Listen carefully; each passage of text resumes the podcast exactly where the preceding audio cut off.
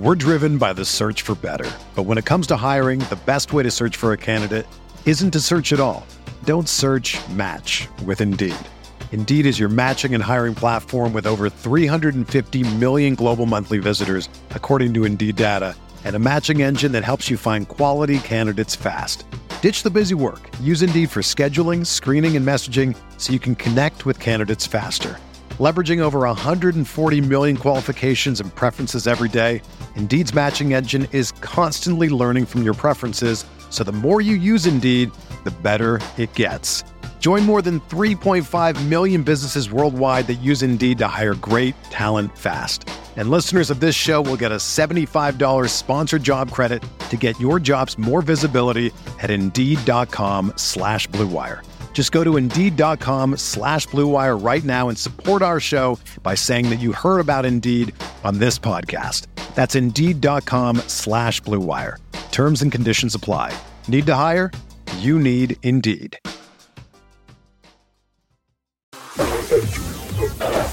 Experience.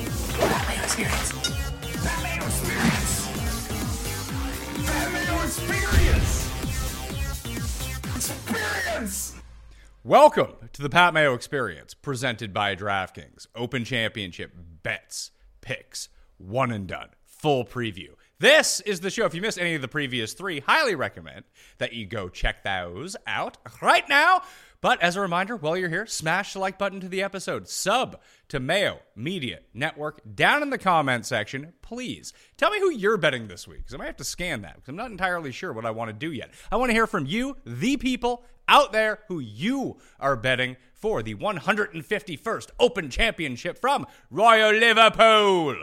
Additionally, the DraftKings Listeners League is over half full right now. The link is down in the description. Let's fill that up as quickly as possible so you don't miss out. Geoff Fienberg, did you bet on Rory in Scotland? No, No, neither did I.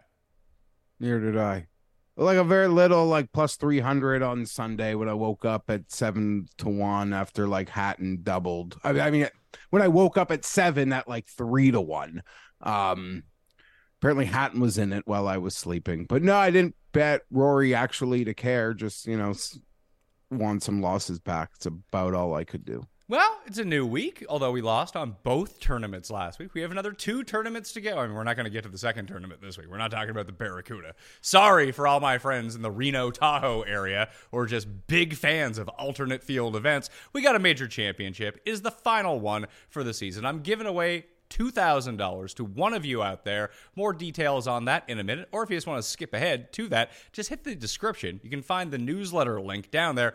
Every detail is in that newsletter, including subscribing to the free newsletter, which will get you 10 ballots in that draw for the $2,000. But let's bring him in right now. He is currently a big game hunter after picking Wyndham Clark to win the U.S. Open. So we need to see who he has this time around. His name, Tim Undercost.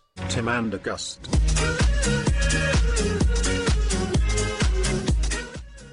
It's uh, not my name. It's a pleasure to be with you here today to discuss the Open Championship.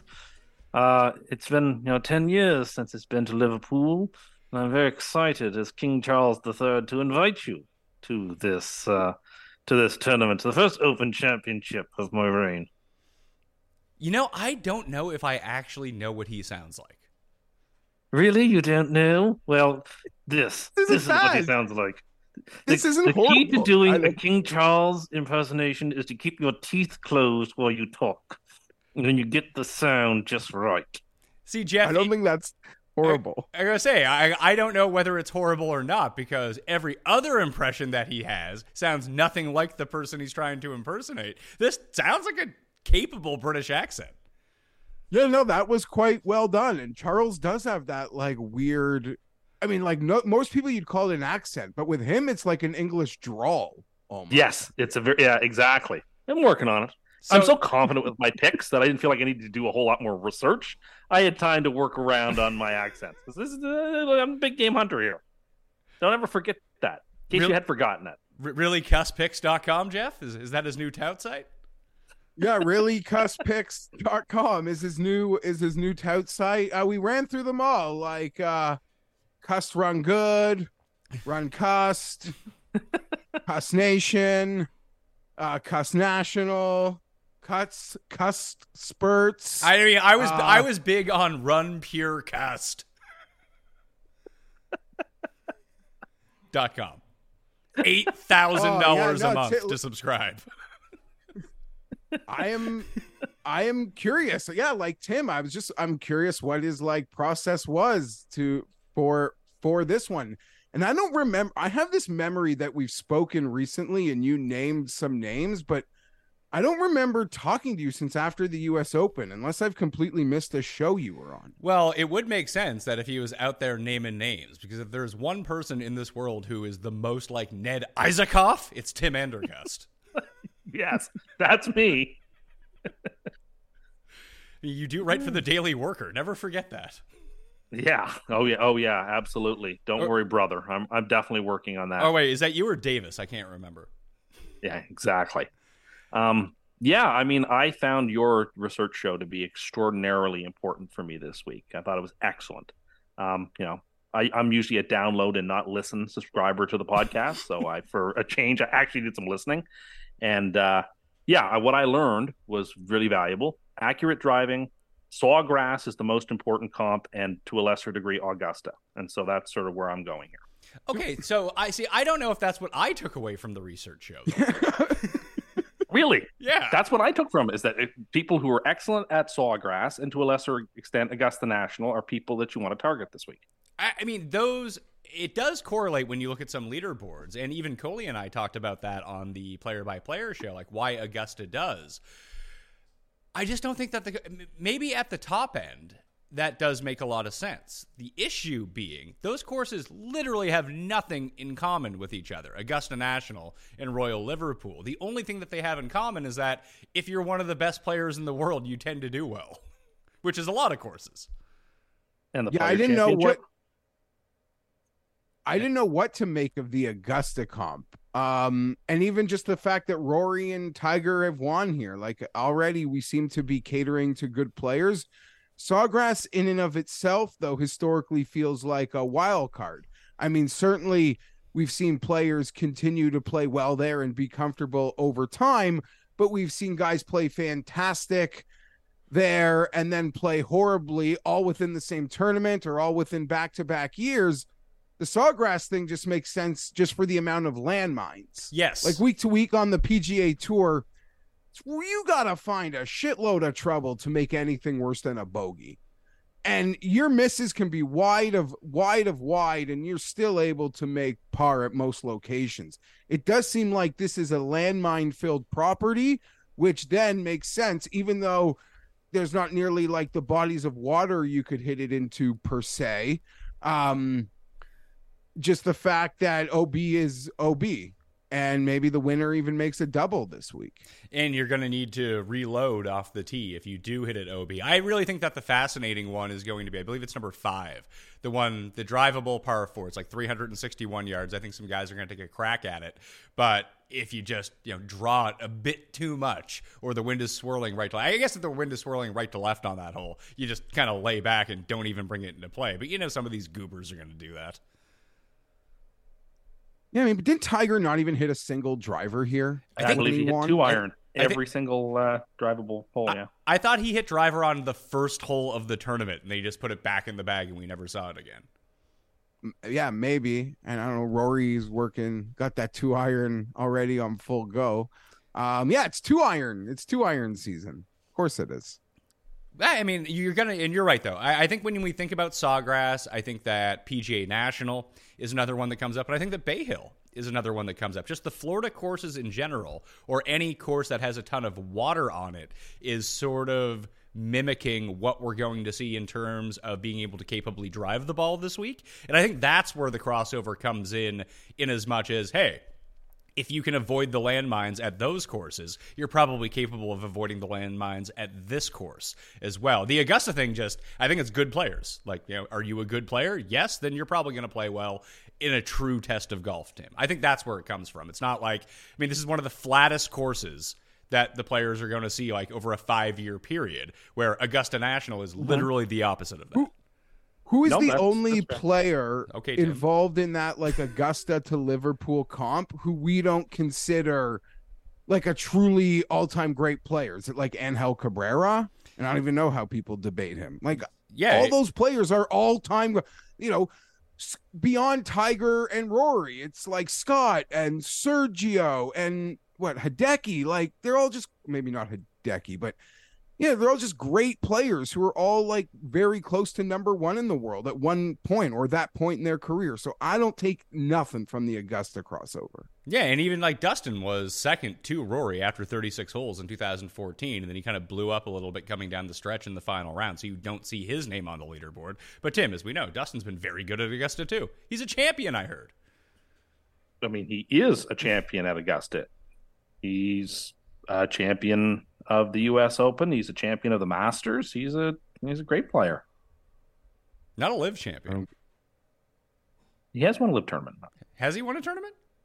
Pretty Last sure year he won has. like four of them, didn't he? Yeah, Is it he like, was like- didn't Taylor Gooch beat his record this year or something? I think I think that's right. Interesting. All right, well, we need to know Hear your more Taylor about- picks. is you may- breaking you all may hear more about live him. records. Yeah. Okay. Let's hear the picks. Okay. So you know, as usual, I make three picks from most confident or least confident to most confident. Um, initially, I had gone into this week thinking it's an international event. I should take somebody from all three tours, and that was sort of an approach I was going to take. But Is that is like, that hold on? Is that why you were asking us who Sebastian Soderberg was? It's one of my. It's one of the reasons I was asking that question. uh, you know, I was trying to figure out if there was a euro I should take from the European tour. It's like you know, it's it's an event. It's in Europe. Should I take a euro guy? I was leaning towards Yannick Paul. He's going to go to the Ryder Cup. He's a good player. No, Bobby Mack knocked him off the points list. Uh, he's still in third, so he's still there. Uh, as of this morning, when I went on the Ryder Cup's website, he was still third in Euro points. So I, bel it I believe like I believe those have not updated as of yet. okay. Well, either which way, you know, he's not going to go from third to ninth, uh, and the top eight get in on points. No, no, no, no, Europe, no, so- The, no, no, no. The top eight do not get on, on points. There's there's world points and then there's Euro points, and I believe it's the top four from the Euro points list because Rory would have put himself firmly on Anyway, now as well. I'm wasting time because I'm not going to go with Yannick Paul. I'm going to think go. it's top six from world points, and I actually am wrong. I think Bobby Mack jumped into world points this week. All right. I, Okay. ju- I mean, Yannick Paul's Anyway. going to need to have to do something here to get himself onto the team because if he keeps having middling results, it's not going to happen for him. Uh, and other Europeans T8 are at the- winning. He was like T8 at the UK Masters the other day, so it's not it's fine. Uh, I th- am going to go with Taylor Gooch in my third spot. He's one of the hottest golfers in the world right now. Uh, people say, well, he doesn't play great at major championships. Well, first, he was denied the opportunity to play at the U.S. Open unjustly. So that so that's uh, so that's good experience for him not playing. well, it, well, I mean that. Look, if he had played that pitch and putt that was the U.S. Open, I think he would have been right there and competitive. Um, Are you going to just- use that U.S. Open on Gooch's career CV? No. It's like, no, no, Is, no, no, is- I'm- I'm is- not gonna do Phil- that. is this like yeah? the is one this Phil missed? Yeah, the one that Phil missed that he quote clearly would have won according to you. So he's technically Hills, he's yeah. technically the great. He technically I mean, a they're Grand Slam. similar U.S. Opens in that they weren't really U.S. Opens, but you know, anyway, Gooch is playing great golf. He's hot. I think he has something to prove. If he finishes top five, I think he's a lock for the Ryder Cup. If he wins, he's hundred percent a rock lock for the Ryder Cup. So.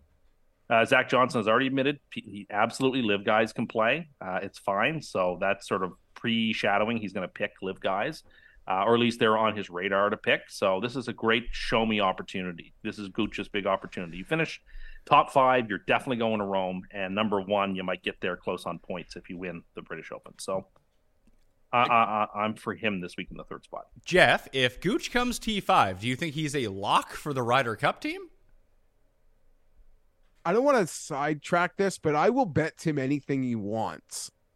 And I'll get like on Taylor Gooch's Ryder Cup. So he has to win this week. If he- so his only path Shut to Ryder up. Cup, you believe, is he wins this week. I do. If he yeah. wins this ag- week, he goes. Yeah, I think so. Sure, if he wins this week, he goes. Sure. Okay, so he finishes second. No, sorry. Sorry, we'll leave you behind for some other some golfer like Justin Thomas who literally can't swing the golf club these days. I mean, Justin Let's take JT. Let's Justin, not- Justin Thomas. not- is- there's there's basically zero chance that Justin Thomas isn't on this team unless he's hurt.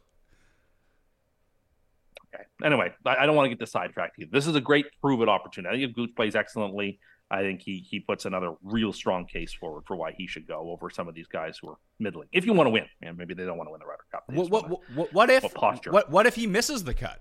Is his entire season invalid then? He's just winning jabroni No, events? it's not invalid, but it's definitely a real strong piece of evidence that people can use and should use uh, against his candidacy. I think that's a per- perfectly fair case to say that he didn't show up at, at the British Open, and here's why. So, I mean, there's a lot on the line here, and I expect him to rise to the challenge and play well. So, Okay. he's Pick- my third pick. Pick number two. Pick number two is, and I think this will have to be my one and done because my winner, I believe, I've already taken. Uh, pick number two is Brooks Koepka. Uh, I think Brooks is playing great. Brooks is fantastic, obviously at Augusta National. Uh, he's a good golfer. I mean, every, he's a Florida guy. So you mentioned earlier, Florida courses are a good comp for uh, Liverpool. Well, he's a Florida guy. He, that this is a, a, a great spot for him. And like, I look at his odds and I see that there's a significant gap between, for example, him who won the PGA Championship and nearly won the, the Masters. Like, there's a huge gap between him and let's say Scheffler. Should there be between 700 and like uh, is Scheffler three times more likely to win this tournament than Brooks? Because that's essentially what the odds are saying. And I'm here to tell you that that is madness. That is an indefensible position. So uh, I, I Brooks is great value at 20 to 1, given the way the odds board stacks ahead of him. Uh, so I'm taking Brooks. Now, like I said, I think he has to be my one and done.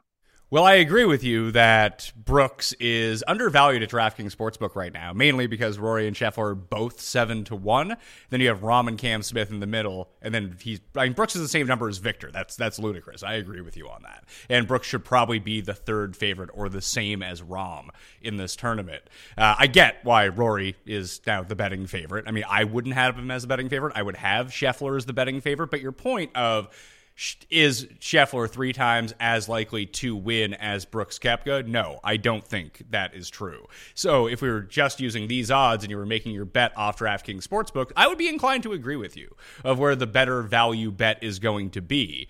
But when you kind of search around a little bit, like this is a really good number on Brooks. I don't think you're going to see this number almost anywhere else. So I don't even have a devil's advocate case to make here. Brooks should not be tied with Viktor, who I so badly want want to win.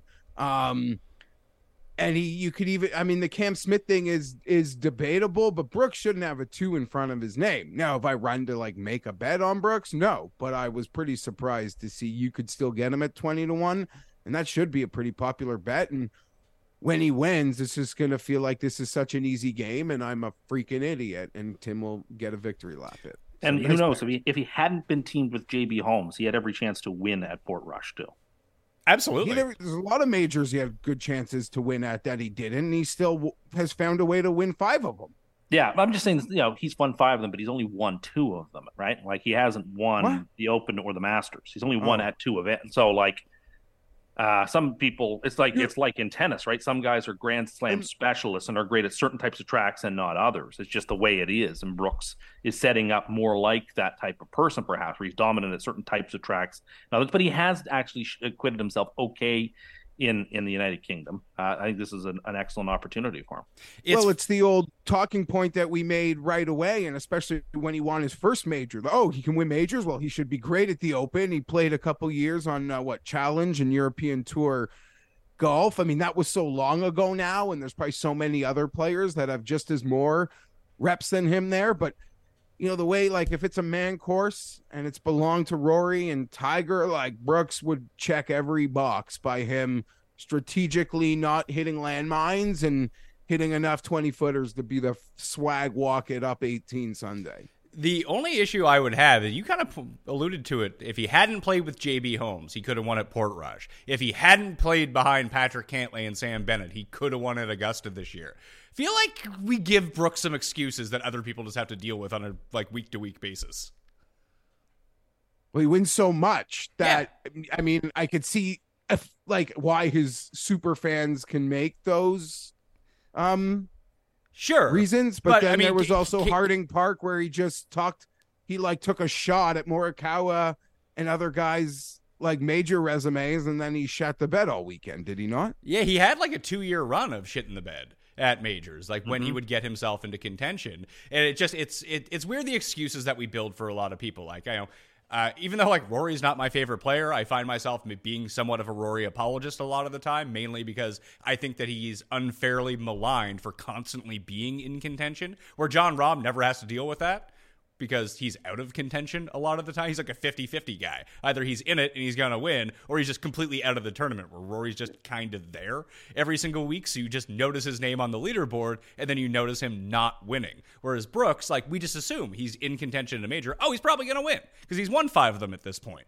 But then there's like weird excuses of why he didn't win rather than he just didn't play all that great.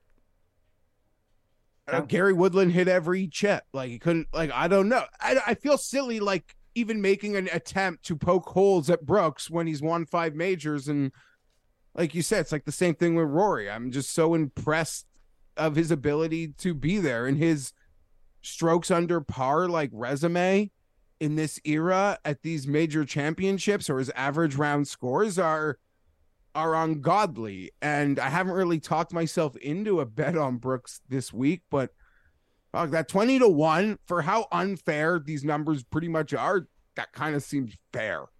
I would agree. I think that's a good pick, Tim. Thank you.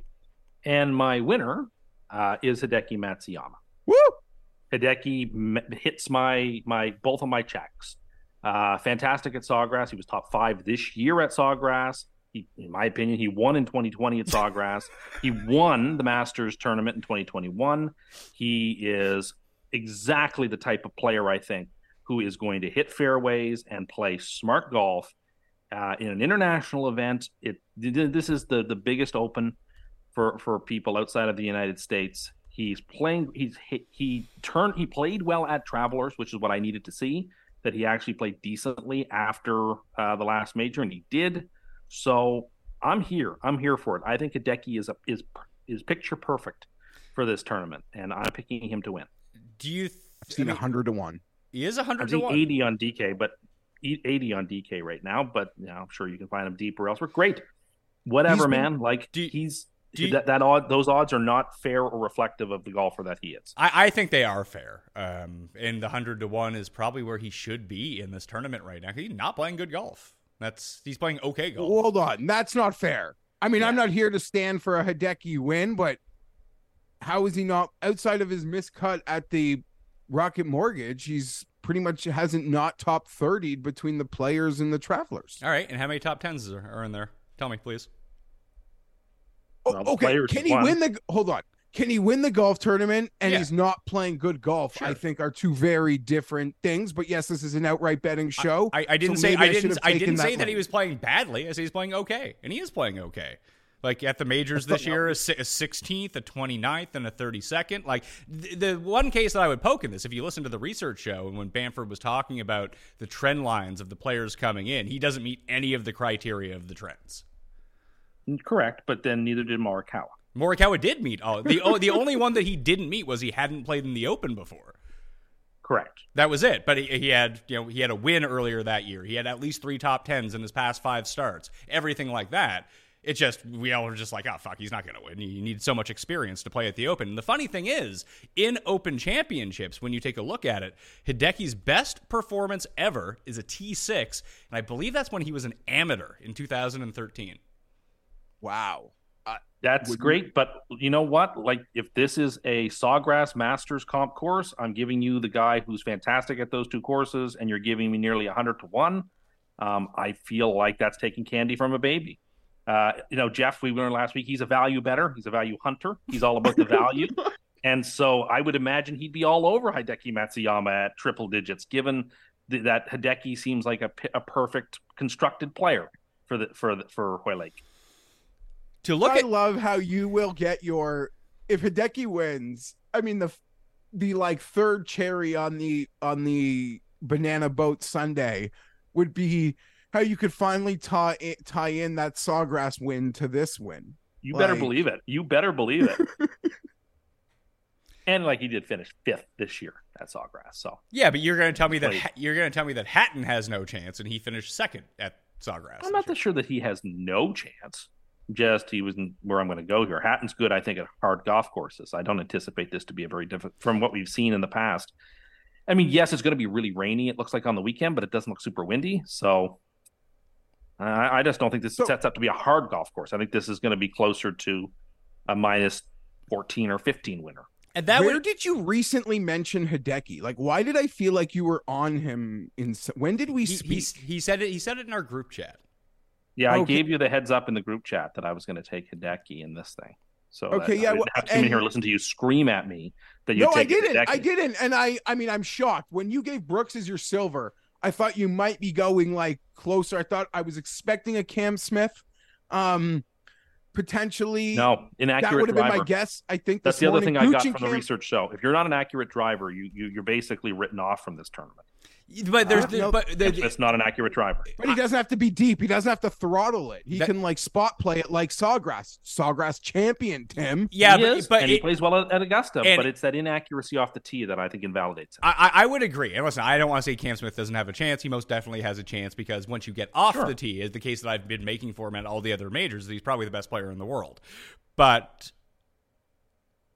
Geoff is right. You can throttle back and increase your accuracy because you don't need to be deep. But Throttle I- down. Throttle down. Yeah. I I mean, I could say throttle back. It means the same fucking thing, Geoff. Oh, sorry, I'm an idiot. You're sorry. Fuck. His, his, I would say that if we are going to use Sawgrass, which I'm not entirely comfortable just pointing to Sawgrass this place, I'm not comfortable doing that like Tim is. That he has the jankiest Sawgrass win ever. That Yeah, it was like finished on a Wednesday afternoon or something. yeah, and like he, he it's not and it, it's not like he drove the ball well that week. He just made every fucking putt there was. Hey, outdueled Yeah, no. Lahiri and Casey. I feel. Yeah, and uh, did No, he I get it. Did he even really outduel Casey? Casey's ball rolled into a plug in the middle of the fairway, and his tournament was fucked.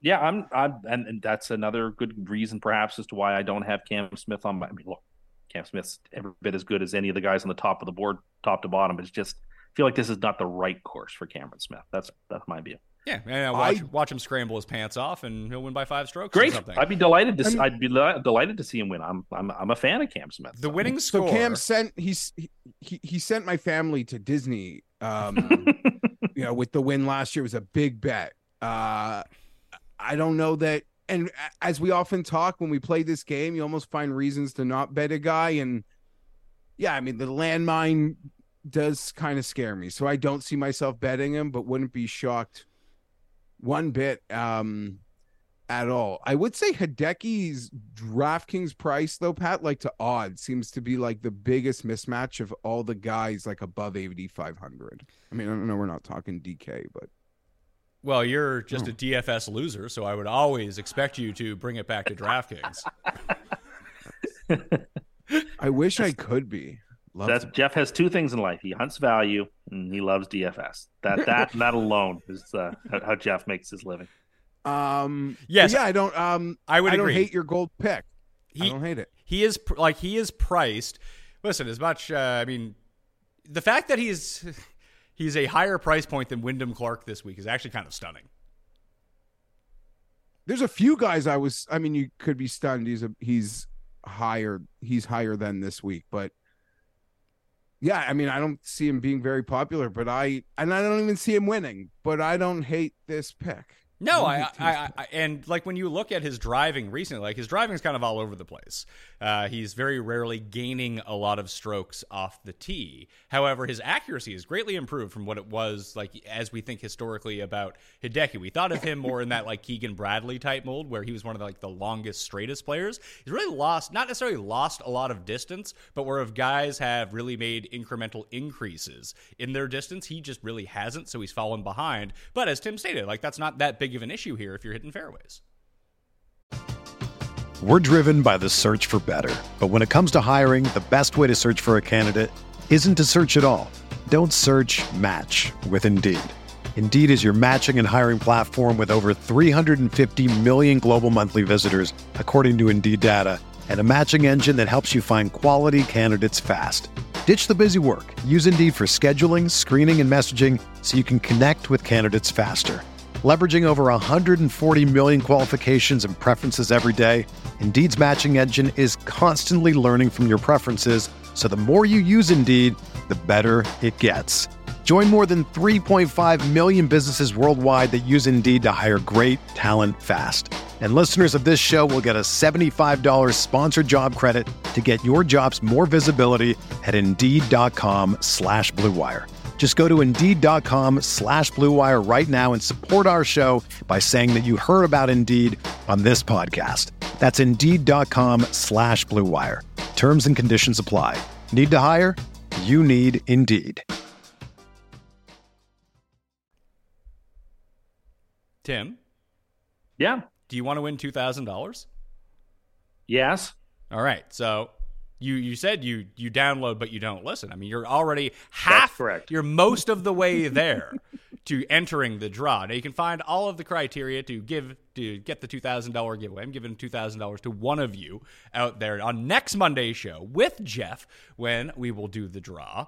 But if you subscribe, which Tim has already done, download, which Tim has already done, but you need to rate and review that show on Apple Podcasts or on Spotify or both. That's 15 ballots apiece in the draw. So please go do that for the audio version of the Pat Mayo experience right now. That'll get you all of them ballots. You sub to the newsletter, that is 10 ballots. You sub to this YouTube channel, that's three ballots. And every time you share this show around, this show, the research show, tomorrow's best bet show with Rob and Cam, the live show that I'm doing with Tambo on Wednesday to finalize everything. That is one ballot per share. So get on your retweet button and boom, start pumping up those numbers. All right. If you want to win $2,000, which I believe that you do. See, Tim, I, I, I before it'd be like, oh, I'll give you know three hundred dollars and two hundred dollars. It didn't seem like people really wanted to do that. I feel like most people will be in on trying to win two thousand dollars, right?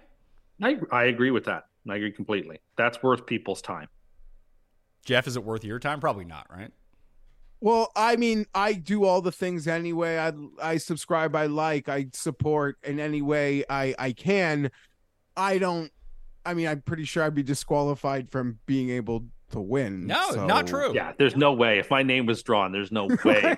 there's no way. I could Oh, G Fienberg 17. Like, do Yay! Congratulations. Hey. Geoff. they they did not make Mr. Burns give back that Astro wagon. no, but people did throw their pretzels at him. Well, they were whitey whackers. Poor Whitey Ford, taken down by the pretzels. Uh, did you watch the end of the Scottish Open, Tim? Because I imagine you didn't. No, how it could was, I? It wasn't on television.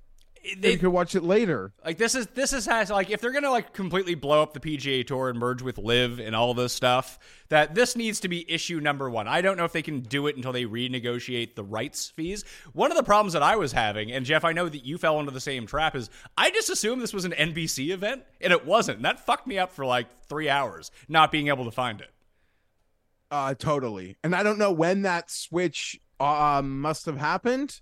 And even hearing like the tape delay clips or the clips that PGA Tour would play put on their Twitter feed, uh like hearing Jim Nantz call the Scottish Open. Like I don't remember that ever. But I obviously was probably skis bought it and missed it last year. There's probably a friends clause in that that he has not talked to his friends in Scotland in a long time, so we had to go over there. Well, I think this might be the tournament that they switch back and forth between that and uh, the Phoenix Open, depending on who has to cover Phoenix. Oh, Maybe Scotland is the other, right? Because last year NBC had the Super Bowl in 2022, and so CBS would have had the players, or would have had uh, Phoenix, and NBC would have had Scotland. So it would make sense this year that MB, that CBS would have had Phoenix, or sorry, NBC had Phoenix, so Sc- uh, CBS had Scotland, or whatever. I would just assume whoever is doing the open would like be You would think? piggybacking. Like it's the time of year where you're watching golf on network TV in America at like 10 a.m. And we're gonna get you in that mode this week, and then we carry it over next yeah. week. Let's Or all make fun of LIV for not putting the playoff on TV, but like it's fine if CBS doesn't show the thir- third and fourth round live. LIV is the worst place on earth for not showing the, the playoffs. Let's all laugh at them. But God forbid they show what the uh, the, the the Scottish Open, which is now a tour event, uh, th- Friday or Saturday. It's disgusting. All the CW jokes go out the window. You can't make them. I mean, the CW. At least hold, hold on, hold hold, hold on, hold on, hold on. The CW jokes remain. Tim is making it seem like no one cares that they're not broadcasting this live. Like people aren't giving the PGA shit for this. That is exactly what we're doing. Okay, sorry. The CW jokes are allowed because like you can quantify the reach, but in terms of like the easily accessible ability to watch, like it's just there. Um I don't Uh, it was such a clusterfuck. Yeah, now- but as I tweeted, But the diff, the, I smiled, Pat, at the thought. I, I hope, I hope Monahan has a cousin, somebody, a nephew, like somebody who just like texted him, "Hey, hey, Uncle Jay, what channel's the golf on?" you realize that's not him, right? Like he can't do anything about that. He made the. He was the commissioner When the deals made this con. made the deals when the deals were signed, and when were the last deals signed for CBS and NBC? But I'm saying he was the commissioner who oversaw the framework of these deals that allow them not to pivot on live coverage. Him. That's why. So and he now is the commissioner who who's welcome back.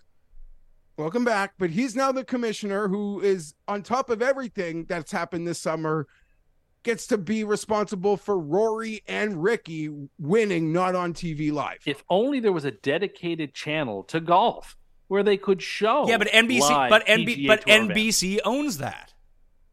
Well, again, that's part of all the contract negotiation you make Well, with them. well, well, you know- you know what? Negotiation is You know what have CBS probably live golf. You know what CBS probably said? Fuck that. We're not giving it to NBC. So it's now CBS is out. Great. Good good Okay. contract.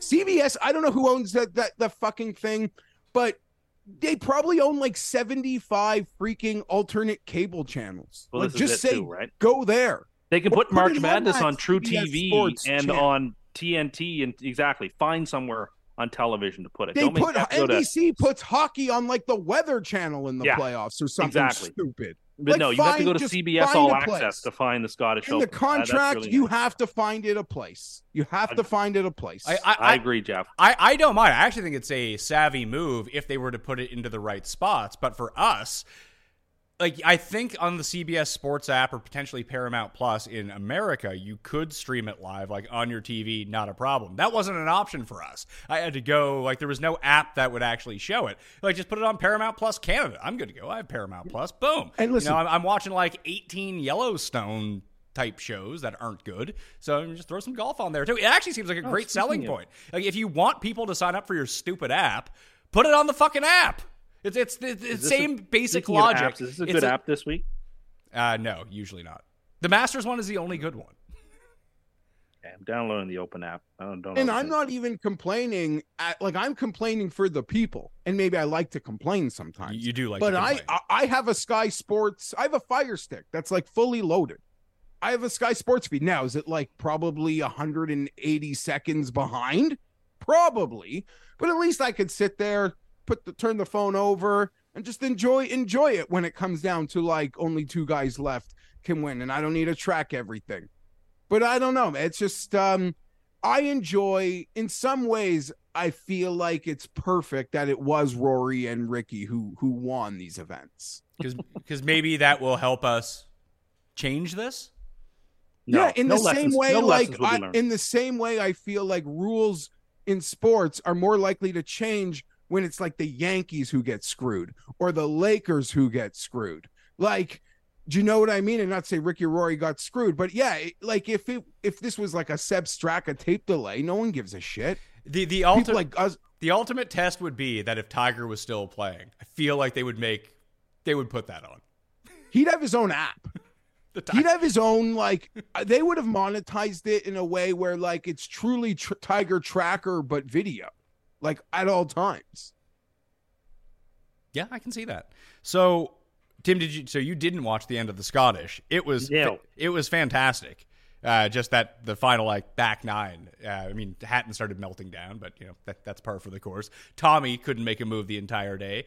But the moment, and this is what Rory needs. Rory needs a bigger fan favorite than himself to have the tournament locked up, Geoff. And only then can he conjure up being clutch and making all those putts because everyone wanted Bobby Mack to win after he made the amazing shot on the 72nd hole. And here comes Roy just to fuck him.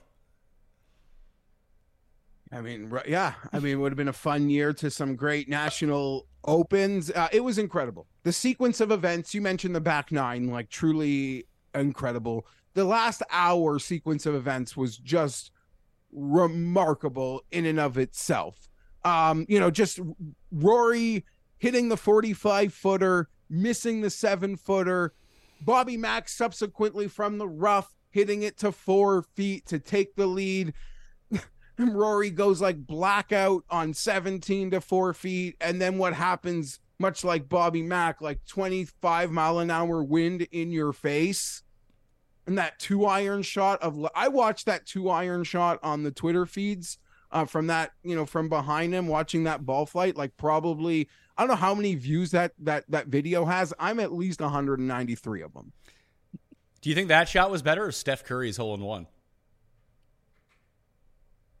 And I get why yesterday at like NBC is showing that on network TV. That's got appeal. And- Um, they although also- my dad didn't really understand what he was watching. That's fair, but they also Um, didn't have the broadcasting rights to the Scottish Open, so they weren't allowed to play that. Yeah, no, Yeah, they need like I the get NFL that. I mean, style like, flex. They need NFL no, NFL sorry, style I mean like where. CBS af- can take an NFC game like that, and, and and Fox can take an AFC game like that. Even though that's not a part of the schedule, CBS and Fox and NBC should be able to swap rounds like that, and then you just pay them. You get it back on the other end. Yeah, yeah, but you, That's silly, yeah, but yeah, but Pat, that, but that, that, that, that hold, hold on, hold on, hold on. Before, I, yeah, ideally, yes, you are right, Tim, but the logistics of that make no sense whatsoever. Yeah, it's not the same. And also, sorry, I meant to say that NBC was showing that on network TV while CBS, like, obviously wasn't going to put the Barbasol in it. I mean, they never planned to. But I'm saying, like, people, like the execs obviously felt, oh, that's eyeballs. Like, people see Lake Tahoe and they see celebrity names that they recognize, especially a guy like Steph. Like, that's network TV, network TV worthy. Yeah, when, when we're There's dealing some great content from that with Mc, well, McAfee and some fun stuff. McAfee, that's how you're pronouncing it. McAfee? Sorry. There you go, McAfee. It's cold right now. Sucks. Uh, either way, Tim.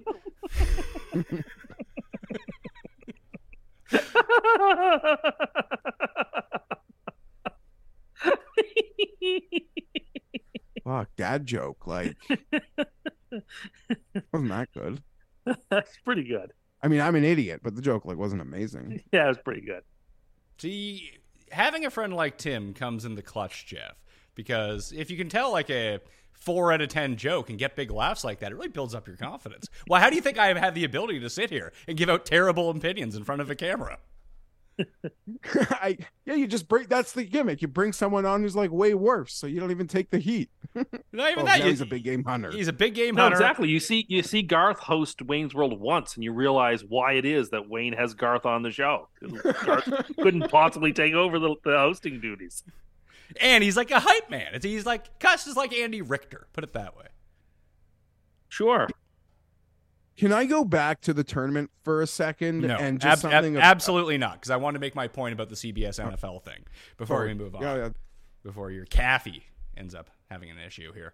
But in the NFL, if you if and if CBS takes in uh, a Fox game, that's known ahead of time, like that week, so they can send their camera people, their broadcasting crew over there. That just is impossible for golf events because you know this, that's why generally speaking they either have like the tour of events that are close to each other unless they're in a major city where they have all that equipment in the first place where they can send their crew to those places. The logistics of doing that in Scotland would be almost impossible. That's a fair point. And let's not forget, as Tim would probably appreciate this next point, although it doesn't excuse CBS for not finding another cable entity to drop the coverage on. CBS Sunday morning is their holy grail. Right? Like, isn't that like a holy grail show for them? Like, people would be imagine if they took CBS Sunday morning off for people to like watch Rory McIlroy. Like, my mother in law would time be, I ever my mother-in-law would be that, going ape shit. I the feel only So they'd time I can be- ever remember it, Geoff, was a, the year that Tiger won the Masters, and they had to go super early in the day. In 2019, That's the Masters. That is That's their, the only that is time I can holy think of it. grail. And Yeah, no, I Tiger. it. Like, NFL that's- football. And Tiger That's the only there. time. Yeah, it's no, no, fair enough. They would have done it regardless of who was there, but that's the only time I can remember Yeah, but I, I, I CBS taking Face the Nation off for for sports. like it, it's not so much putting it on CBS live if that wasn't an option to replace it. It's giving that to Golf Channel, and they do work in conjunction with each other because I was going to say I've seen CBS and Golf Channel work together. Yeah, and well, a part of the rights deal is that Golf Channel gets the early round coverage when CBS doesn't want to air golf for seven hours straight. I don't correct. think the ratings would change one bit on the rained on the tape delayed CBS coverage if they put it live on on Golf Channel.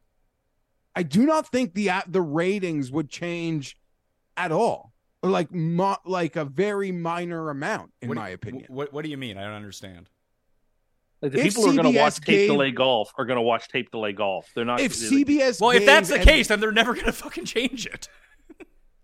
No, my point being is if CBS gave NBC gave Golf Channel the rights to do it in the morning, I don't think that CBS showing it later in the day, I don't think it would have hurt it, it would hurt their ratings. No, I agree, but I don't think they want to give those ratings to Golf Channel. I agree. So then there's got to be like some give back on some prearranged, like, uh, you're right. I don't know. Commissioner should be able to figure it out. Sign deals that don't that don't make you feel like a Magic Johnson fan in in whatever before the NBA was on live in the 80s. 2020 fuck. It's 2020. Fuck. Tim, who can't win this tournament? Well, first and foremost, I am exhausted about hearing people go on about how Matthew Southgate is so great and he's going to compete, he could win, et cetera, et cetera. That's foolishness. Don't put him on your DraftKings team. He's not going to win this tournament. Who is He it? is Give- Nobody. Na- name me People- one person who Yeah. said Matthew Oh, I Southgate is going listened to, to, win. I listened to the to the shows this week. You heard listened, all you listened to my Southgate show this week. Call and all you guys went were rap were speaking uh you know melodiously about uh Matthew Southgate. What a great play he is. It's a, he's nothing. He's not going to make that cut. Get Matthew Southgate. out Okay, of I, here. okay. You saying he's not going to make the cut, and you saying he has no chance to win, are two completely No, different things. The dude is guys were the just dude is five glowingly because he's fifty eight hundred dollars on DraftKings. That's a real savings if you want to play Not- Rory and Brooks no. together. Yeah, No, now you're conflating two arguments and you're not being fair. You're They've not being lost it. fair. You're not being fair. So give me your five thousand dollar player that you would play in place of Matthew Southgate, Tim. I don't know. I wouldn't play a five thousand dollar player. I, I wouldn't get myself into that circumstance. Well, I heard you guys talking about playing Rory and uh, Scheffler together. That's madness. I wouldn't play both of them. I'd pick one of the two that I liked, and I would go with them. I think it's highly unlikely that the both of them are going to be in contention in this major after they were just in contention at Scotland. Like the odds are just. It just doesn't seem like it's a likely circumstance. It can happen. I think it's unlikely that they'll both be there. So Why? pick one. They, were just both in contention at the U.S. Open as well, I just said that. I just don't think it's going and to the happen Scottish again. the Scottish Open, I don't the U.S. Open. exactly. I don't The think it's going to keep happening. Yeah, Not the Masters. I don't think it's going to happen. Okay, so Like pick one. I, I if of the two of them, I suppose I would lean more towards Rory uh, if I had to pick. Do you- he's But you're more talented outright golfer, betting but fave. You're outright betting favorite fade. Sorry, your outright betting fade of the week is Matthew Southgate. no, that's just one that's been burning me. That I've been thinking about for the last day or so. It's been really bothering me. dro- drop the heat. We're uh, dro- drop the a- heat on the people that you told me yesterday who has no chance to win. Tell tell them. Tell the people. What did I say? Scotty Scheffler. Yeah, I don't think Scheffler has much of a chance to win this week. And like I said, I said this on the show at the U.S. Open that I thought his win at the Masters is looking more and more like the fluke, rather than the fact that he can't get it done in any major, other than the Masters that one time. So sorry if I don't believe Scotty Scheffler is Tiger Woods 2.0. I know some people do seem to believe this, that he's an unstoppable force. He's a marvelous golfer. I don't expect. I think if you bet him top five, that's a great bet. Uh, to bet him to win, I think is foolish. Uh, I, I'm not going that way. So I don't like him very much. Uh, I really do not like whatsoever uh, Fleetwood or uh, what's his name? Uh, oh my goodness, Goldman Sachs. I can't stand him. Cantlay? Uh, Cantlay, get him out of here. Cantlay is gone this week. He is not winning this tournament. Throw Cantlay overboard. Throw Fleetwood overboard. They got no crack at this. Uh, well, you know, it's an easy course, so I'm sure Fleetwood will shoot 61 again on or 63 on Sunday, and then complain yet again publicly about how he, uh, you know, he didn't win or something. But so get those two out of here. I don't think he's ever complained publicly about. he about. did it winning. again. He did it again. Anyway, so yeah, I want what- nothing to hold on, hold on. What, what did, what did he say? Fleetwood. He whined at LACC again on Sunday after not making his last putt on on 72. dude. It's like yet again you've learned nothing in 5 years. No gratitude, no gracefulness, just anyway. Uh, you know, just confirmed what I believed. Uh, I've never golfed. he's well. also not a winner. He just happens to not have the winning. Okay, that's fair. That's fair. But this whole shtick that Tommy it's not like, shtick. It's true. These are objective statements. Instead of being gra- grateful for the fantastic performances that he turns in on Sundays and majors, he just crosses his arms and complains about the shot that he, the, the putt that he missed. That that's no way to act No, on like TV. golf That, that, doesn't that, matter. that just that just matter. that just sounds like anyone who plays golf. No, it doesn't. No, no one else golfer acts like this. No one else does this. It's it's it's just it's a weird quirk of his, and I, Not and a I, I don't support it. Are you? No one else does this. Guys Not don't come publicly off the on course after great rounds and be like, I, I, I- yeah, but you know, Balionis is in. Oh, you shot sixty. I can't believe I didn't get that back par five. Shut up. shoot- no one else no, does that. No one, no one Every literally week. does that. No one does that when you shoot Someone's that low in a doing it. major championship. No, no one else. Every week, it. someone does it. Every No. week, someone does it. We're Every having week. a different. We're having a different conversation here. I'm talking about shooting the best rounds ever at major championship Sundays, and showing no gratitude for it. Uh, if What- you think that's fine, hold on, I hold- don't- hold- hold on. Quarter on 18 to tie him. You. Yeah, I'm still mad I- about it. You should be, again. It's just it's just not the What- right what's- what's way the- to. com- I don't believe it's the right what, way to what gratitude does he have? He's the one who fucking did it. I'm just really grateful for this opportunity. I'm so proud I played well. I, et I'm, I'm so happy they invited me to play this tournament. Thank I'm you. just It doesn't matter what I shoot. Yet again, this is I I, I, don't like, I don't understand your argument. with me. I don't understand your this argument. is one of those weird things. This is one of those weird things where there are so many like fair, legitimate things that you could probably pick fun, make fun of, call out Tommy Fleetwood for. This is so not one of them, and it's it's it bothering me. Okay, well, I'm sorry that it bothers you, but it's the truth, and it just it's annoying to see people shoot 63 in the last round of a U.S. Open now twice in five years, and when asked about the performance, immediately go to the missed shot without any without any sort of like. I want just that- you to shoot the that I best round think- of golf of your life, miss a six footer on the last and round, lose and- and and put a and, microphone and in your to face. go on lose. national It's television. the it's the go on national losing tel- part of it that is the issue here. He was had no chance to win Yeah, the U.S. Open this year. We made that putt. None. It was He- never going to hold up. He, he you don't. He I don't thought, want to hear you he stand for bad thought sportsmanship. he- I'm not. It's not bad it. Let's move sportsmanship. You are just I'm talking like someone who doesn't I'm ever win interested. fucking shit. I'm not interested. Let's. Well, I, I picked Wyndham Clark when you all didn't at the U.S. Open. So I That's- think I know a thing or two about picking. Oh, so winners. uh, what? Uh, i- what instance is this now? Because he said it to our friend the other day who doesn't care about golf. Geoff, something came up in like day to day life. He's like, "Yeah, well, I picked Wyndham Clark to win the U.S. Open." They're like, I "Who?" mean- and the guy was like, "Who?" I mean, I, I intend to use that for all it's worth. I think people knew, including Geoff at the time, well aware that that was going to be a card I was going to play and play and play. Dude, Yeah, and no, it, it, was- it all- it was something all about book. It was something about booking a dinner reservation or something like that, and he wouldn't do it. He's like, "Well, I picked Wyndham Clark to win the U.S. Open." it was like, okay, Tim, would you? Is there the potential that if Scotty Scheffler wins this week, that some of the shine of your like win? I don't want to. No, none of the shine of the Wyndham win. Like we can never take that away. But like your big game hunter, like something would have to offset if Scotty wins. Like you picking on him. Like why No. you picking on him is dangerous. So I'll give you credit. Like you I deserve. picked on him at the U.S. Open, front and I picked I picked on him at the U.S. Open, and Ye- he and he did not play well at the And- end. and- I mean, he came second at the U.S. Open, didn't he? He didn't win. No, Rory did. Oh, that's right. Well, I mean, the the three guys that you picked that had no, I mean, the, you picked the guy who won, and the three guys that you said had no chance to win, I believe, came second, third, and fourth. Mm-hmm. So and you're they right. all had really no chance to win, Because they, other than Rory. But Rory doesn't know how to shoot under par in final rounds of majors. We've seen that now a couple But times. But doesn't this, I mean, you think it's, I mean, a lot of people do. We've seen the 17, 18 winning scores here. Um, if we don't get the weather, it could be similar. It- it's a par seventy one, by the way, this time, not a par seventy two. Yeah. So, and That's doesn't that, I mean, But it's in also some we've seen such improvements in ten years. I think that offsets it.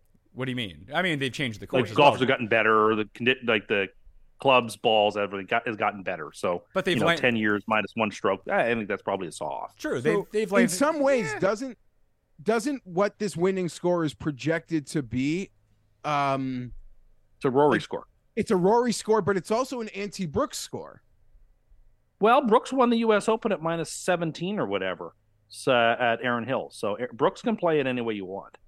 No, I would hope, but he like when it gets too easy or it's right, that's when he gets. yeah, um, that's a fair. It's a fair that- point, and it's a risk. And I would argue not just Brooks. I'm not like there's no shade to put on Brooks. You could argue that the winning score, if it even flirts with 20, works against a lot of golfers. Well, that's my argument against. Hatton. This that's my argument against Hatton this week. I just think the course is too is going to play too easy for for Hatton in a major. You know, That's Pat's wouldn't pick it. pointed out many times as I've made that case, maybe like this year and every year. Yeah, that b- Hatton b- actually is an incredible easy course scoring. Yeah, golfer. you, you you just, just- remember it. You just remember him winning at Bay Hill that year that it was really tough. So therefore, you think that he's just some sort of master of the very difficult course. But you can go and take a look at some of his wins. Like he won the Alfred Dunhing, he won the Alfred Dunhill Links in back to back years at like twenty four. Pro-am. Yeah, It's an like- easy shit show. Well, Yeah. I think the the secret guy who's best at hard courses is actually Rahm. Uh, you know, Rahm's U.S. Open and his Masters were in hard years. He won at Olympia Fields when it was extremely hard a couple years ago. Uh, Rahm is actually secretly really, really good at hard golf courses uh, for big events. Secretly Uh, so- good. Well, just like Rahm's great. Rahm's like one of the, if not the best player in the world, one of the best. But like, I actually think just like Rory does best when the courses are a little No, I easy. think I we think talk does about- better when we courses talk are about this every year at Memorial when it comes to Rahm. Like so he- like the hard in, in three courses weeks are- time at BMW, I would love Rahm, but not so much this week. all right. Any final thoughts before we get you out of here and get to the betting board? props, hole in ones, anything. There's no hole in one prop available. There is an albatross prop available. I'm not gonna I'm not gonna take that this time. I'll give one prop that I really like because I just think there's value in it, and it's uh, the nationality of the winner. Uh, it's plus 400 for the rest of the world outside of U.S. and and uh, Europe, or uh, sort of U.S. Sorry, and oh no, it is European. I'm sorry, I thought it was England and USA. Now the value's not there on that then, because I thought I would get Rahm, Hovland, etc as well as Hideki. No, there's no real. Right now, the nationality prop's not really there. I, I will. Um, uh, the one that I cashed out last week, which I mean, if people didn't cash it out, they won going away with it. But the players under par bet this week is over under twenty seven players under par. Now it's priced at minus two twenty five, but that's still an amazing bet. Oh, there is a hole in one bet, so it's come up in the last few minutes. It's plus 165 to bet no. Let's go with it. Let's go plus 165. No holes in one at, at this Open Championship. The, Michael I Block's think- not in the field, right? So yeah, I think we're safe. I mean, they maybe he got a sponsor's invite. The R&A was like, Michael Block, what a hero. Oh, he was so close to being in this thing automatically. If he made like one more stroke, he would have finished T4 and have been in this thing. But No, he ended up finishing like T thirteen or something like that. The PGA didn't he? no, T9, I think. You had to be top 10, didn't you, to get invited to next year's PGA? No, because it's different. Different rules for the uh, PGA pros, I believe. Oh, okay. Fair enough. Let's see. He finished at the PGA Championship. I want to fif- say ninth. He fin- he finished fifteenth. T fifteen. He had to be Oh, he had to be. T fifteen or better to get the auto exemption as a PGA pro to get in for the next fair year. enough. And he made that amazing up and down. Hasn't done really well. Didn't play well in Canada, did he, Geoff? No. He was or at uh, you know the next weekend I- was at Valspar or whatever. yeah Charles Schwab. I, I Colonial, Colonial. Wait, it's Charles Schwab. When you were walking through the range, I can't remember. Was he the guy who you heard drive the ball and you said you're going to lose a lot of money on that guy? Was that Michael Block?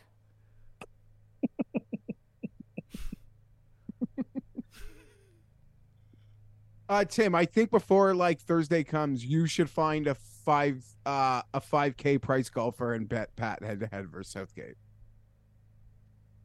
Sure. I mean, anybody's got to be better than Matthew Southgate. Okay, you, I would take, I would take Ryan. I would take uh, sorry Matt Fitzpatrick's brother over Okay. Southgate. We can go Alex Fitzpatrick versus Matthew Southgate. That's fine. Sure, let's do that. Two thousand bucks.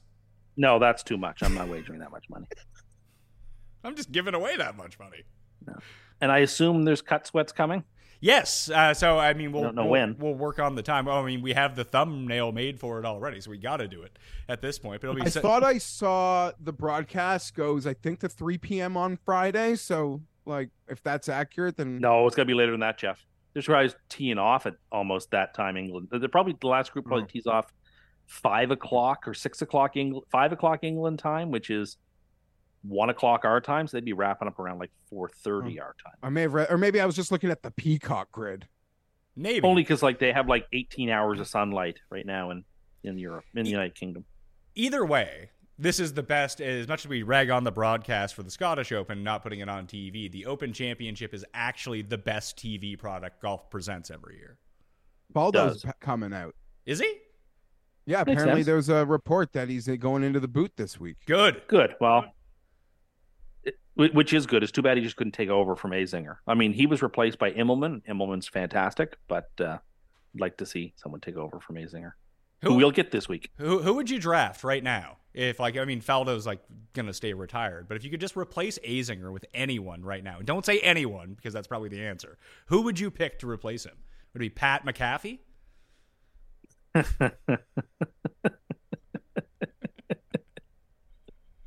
Uh, I don't know who I would. I'd not pick Colt Phil. Knost. Tell you that. I'd- Not I'd Colt still Knost. pick Phil. You don't like Colt Knost? No, not really. Oh. Doesn't do it for me. Colts. I'm not there yet, but there's a bit of like. Honestly. I think I would take Notah Begay. I actually think he's insightful when he's on the course. When he's not like cheerleading for Tiger, he's actually got very interesting and insightful things to say. He'd be a good person in the booth. The shitty thing is that there is a absolute stone lock answer to this, and it can't ever happen now. Which is what? Phil. Phil. Oh, but Phil was never going to do that. Phil, Phil, makes would, too much money. Phil would be awesome. Phil would it. be too might have done expensive.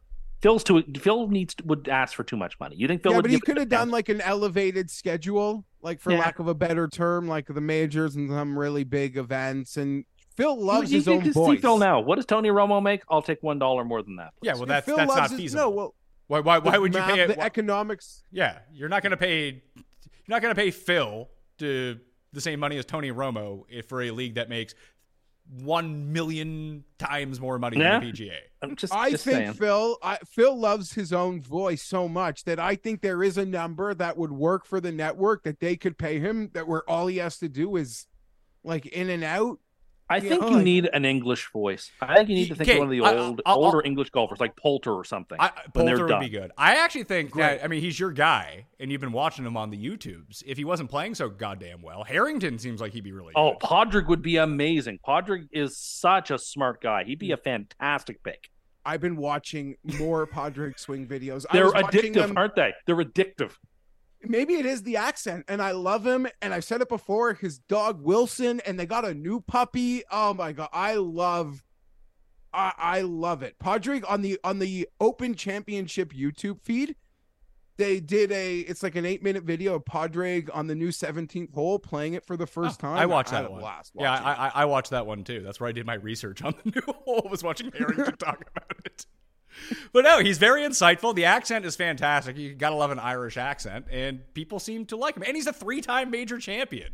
And it's not like, listen, I know Immelman won the Masters, but come on, like they're a different class of like historic player when you go into it. Who knows? Maybe Harrington could be a four-time major champion if he keeps playing at this quality. He could stumble into one like uh, Ernie Els did. Or get yeah get the Stewart Cink Tom Watson year kind of thing. I mean that's the, mm-hmm. that is my favorite part about the Open Championship is that you're gonna get one or two of the you're gonna get one or two random Euros who are gonna be there for like two and a half days. Hopefully it's you and McPherson. Let's go. Although his mm-hmm. odds are like beaten down to nothing now. He's like two hundred to one. He should be like a thousand to one. Either way, we'll talk about him here in like twenty minutes. But we're gonna get like two or three old dudes too. And like Harrington is the very logical choice to be that, but it's never really the logical old guy choice that you would think that it's going to be. So I hear like is Darren Clarke? Yeah, Darren Clarke's still playing. How is Darren Clarke Darren not Clarke's on? there. Phil, Phil is there. Yeah, Like Phil did finish second at the Masters, and if this is a Masters comp course, then he would be a logical old guy if the Masters is one of them. I- and Sawgrass, which he's also won. I I still don't quite. Although he is at that age, it just doesn't feel like Phil is an old guy. Like Is compared to some of Stenson, the other Stenson's ones. an old guy Yeah, weirdly Stenson feels older than Phil, although he's not. Yeah, that's true. um Richard Tim, Bland. i can't believe you, you didn't tout up Laurie Canter I love that Laurie Canter's in this tournament. Dick Bland is in this tournament. I expect those guys to acquit themselves well. I like Mito Pereira to do well in this tournament. how about richard Um, bland top old guy Sure, Dick Bland makes all the sense in the world. He got to hit the ceremony. He got to hit the first shot of the Open Championship in Royal St George's, I believe. because he's a member there. No, just like they give the first shot of a tournament. Usually, in, that's usually a pretty prestigious uh, invitation. For example, I think Darren Clarke got to hit it at Portrush. Like they usually give that first tee time uh, to somebody to sort of give them some some honor and respect.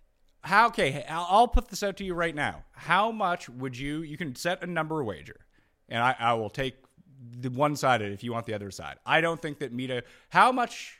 I will say that Mito Pereira does not make the cut at the Open Championship, and I assume that you think that he will. How much would you like to put on that? Hold on a second.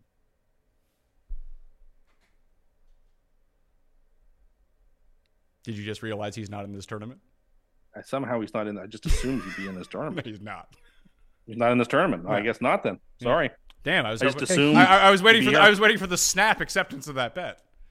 No, uh, the way you asked, it, I was like, maybe he didn't qualify for some reason. I tipped he that- I tipped that actually off. didn't even attempt to go to the qualifications, which um, I mean, it is teach their own. Anyway, there's a lot of LIV guys there. I think many of them will acquit themselves well. They just played over in Europe. Uh, anyway, we'll see. I mean, the Centurion course looks nothing like this. Just like how the Scottish Open doesn't look anything like this.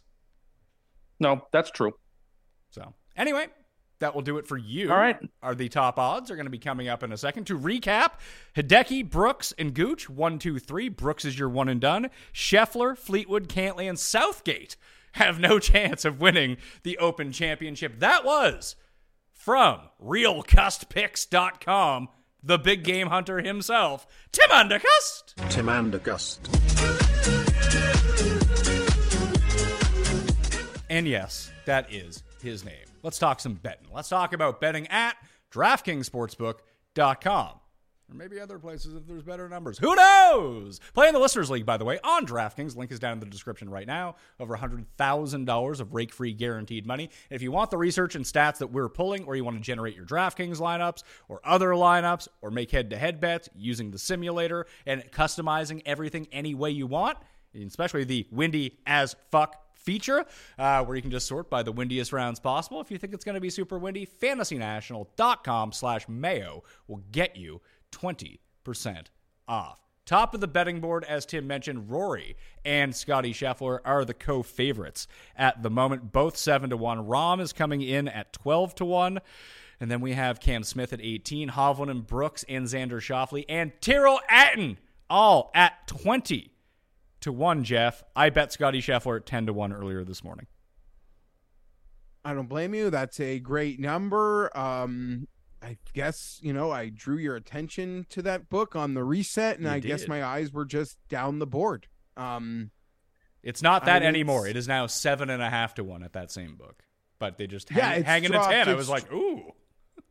yeah, that's crazy. They they had some nice numbers on some other players. I, I didn't see it. Scotty would be. I could make a case against a lot of guys. Scotty, silly enough, would be the case I'd have the hardest to make against of the guys under twenty to one. Um, Just there's so I many. don't I, know that I can I, I, construct the card, but um, I like it a lot. yeah, it just I, I didn't even think about like there's two guys that I came into this tournament really wanting to bet, and I don't think I can get to the second guy because I just think his odds are really terrible. Uh, but I, I like Scotty and I liked Fowler were the two that I liked. Uh, just based on trends. I mean, Fowler came in second here in 2014. Uh, the top 10s, a win earlier on in the season. Like they kind of hit every check mark that I'm looking for. And we kind of like pull back a little bit. I mean, Sc- Scheffler hasn't finished outside the top five in the past four months or three months or something like that. And maybe that there is something that goes on with him where he can only win earlier on in the season. All of his wins have been from the Masters and before. Very much like five time PGA Tour winner Mark Wilson. So maybe there's something along the lines of that. Maybe he's the new Mark Wilson. Who knows? But just his game has been so close. And I just like him in any condition that we get. Like we're talking about, oh, you know, if it plays like soggy, like it did when Rory won, Rory has a chance. If it's super low scoring, Rory has a chance. But you know, if it's going to be minus six, Rory doesn't have much of a chance. You know who has a chance, almost like Brooks in any of these possibilities in scenarios? Scotty Scheffler. I don't have any holes to poke. I mean, you'd almost think like you've walked by the roulette wheel enough, like it's hit black so many times. He's got to just be, Got to be red. know, in the, yeah, it's got to be red in terms of like just the upper half, not even top 20 in the field, just like not in the bottom 30%, somewhere between the middle and seven, you know, median and before the bottom third would kind of probably have him right where he needs to be in the final few holes of the tournament. Normally for open championships, you have to big gulp when you're like laying it pretty hard on a favorite because there's so many variables that exist here that don't really in the week to week, um, be it the win, the weather, the draws, all that stuff. But the early indications are, you know, we might not really have an issue. Although I just want draw uh, draw integrity that can be hard at Open Championship, wave integrity, I should say. But yeah, there's there's not a hole I can pick. I'm not betting Rory. Although I would say if like Bobby Mack won, I get why the guys with these huge Bobby Mack Open Championship futures would be pissed. Like I get that. To me, Bobby Mack is finite. When players of this like super or upper crust tier win events, I don't believe they blew their load like I do when it happens in a different tier, if that makes any any sense. Um, which I think it does. I would tend to agree with you. I'm going to be doing the best bets overall. Uh, our top three are gold, silver, and bronze with the world uh, mini putt putt loser Rob Pizzola and Cam Stewart. Unbelievable. We'll talk about that more on Tuesday's show. Yeah, you gotta yeah, put Cam on a tee. This guy, 0 and 2 in putt putt as a favorite. I mean, looking at him, I'm not shocked that Pizzola's not clutch. But but he like I can only know from my experience, like double the focus, like quadruple the focus in the practice rounds. Like there's no mucking around. They, he's he's at the course before, like he, he's just putting it, taking notes. And then his son, this is like a Paul. This was like a UFC fighter having to bail on a fight. They fly in a goddamn replacement. Pizzola's seen the track multiple times. Sorry, I don't know what happened. I haven't even spoken to Rob. I'm a little disappointed, as you can tell. In real time, just being on DK Sportsbook, we got a real time update of odds. Scheffler and Rory both got slashed again. They're now plus 650 each, and Rahm's down to and Rahm's down to 13. Like I don't want to have to go through. Like I think if you want to pick between, you don't have to pick between Scotty and Rory. You could bet both if you wanted to, and make that your week. You could bet one, make that your week. Bet none of them, which I assume most people are going to do. Um, I mean, I prefer obviously. I bet Scheffler. I bet him at 10, not plus 650. I probably wouldn't bet him at plus 650 to be perfectly honest with you. That's you know almost half of what I got. So there's a value. I mean, I'm, I'm a value hunter like you, Geoff. Uh, that you know, taking a guy at half of what I bet him at is probably not something that I want to do. But Rahm up to 13, Cam Smith's holding steady at 16, Brooks holding steady at 20 to one. Cantlay has now just moved back up to 22 to one. I saw him as low as like 30 or 35 yesterday. So full disclosure, I bet Patrick Cantlay last night at 35 to 1, the same place you bet Scotty at 10. And I kind of feel like an idiot because my eyes went down the board. He's, Um, he's 28 but, to one. But I like the now. bet. I think he's a nice fit. Um, it, it, it, you know, for all like the shitty Cantlay odds, like, well, you know, maybe he should be farther up the board. Well, now he is. It felt right.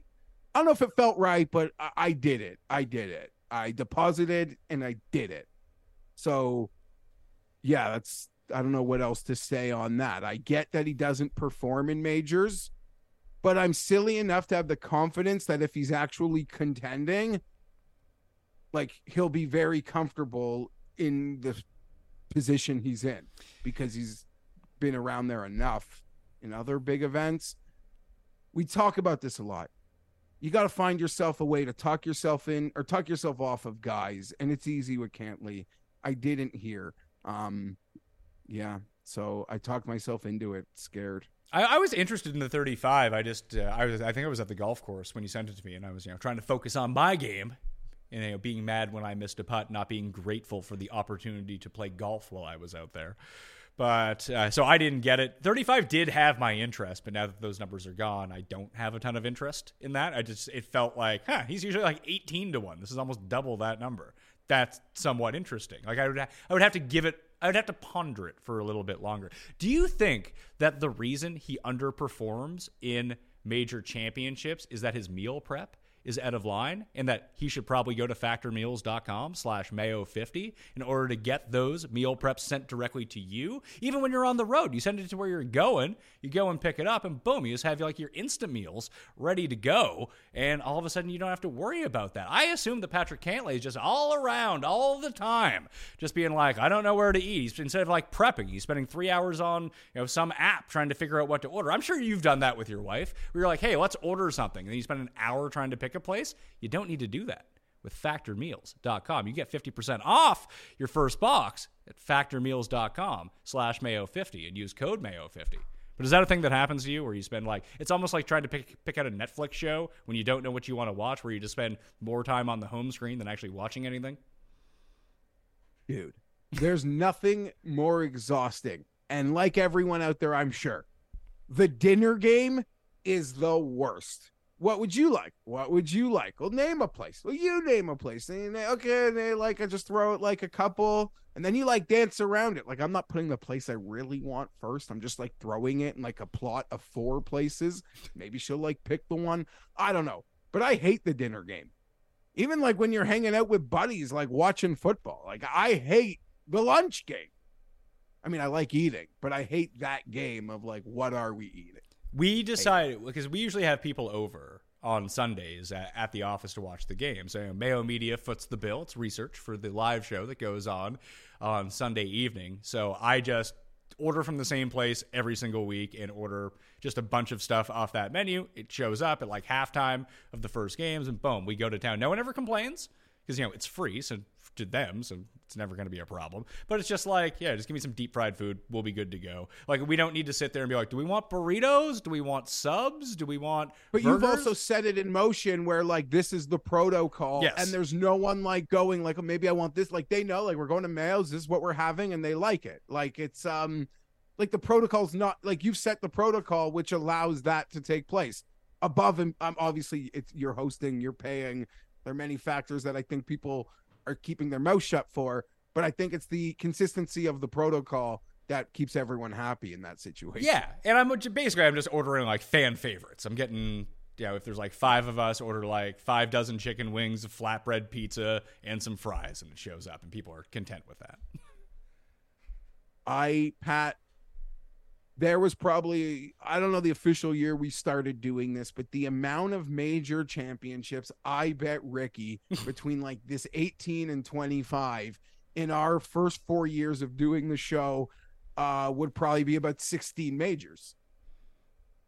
I I I just I don't know why I cannot bring myself there. Does it does it Right strike you as odd? This is the same with Tony Finau.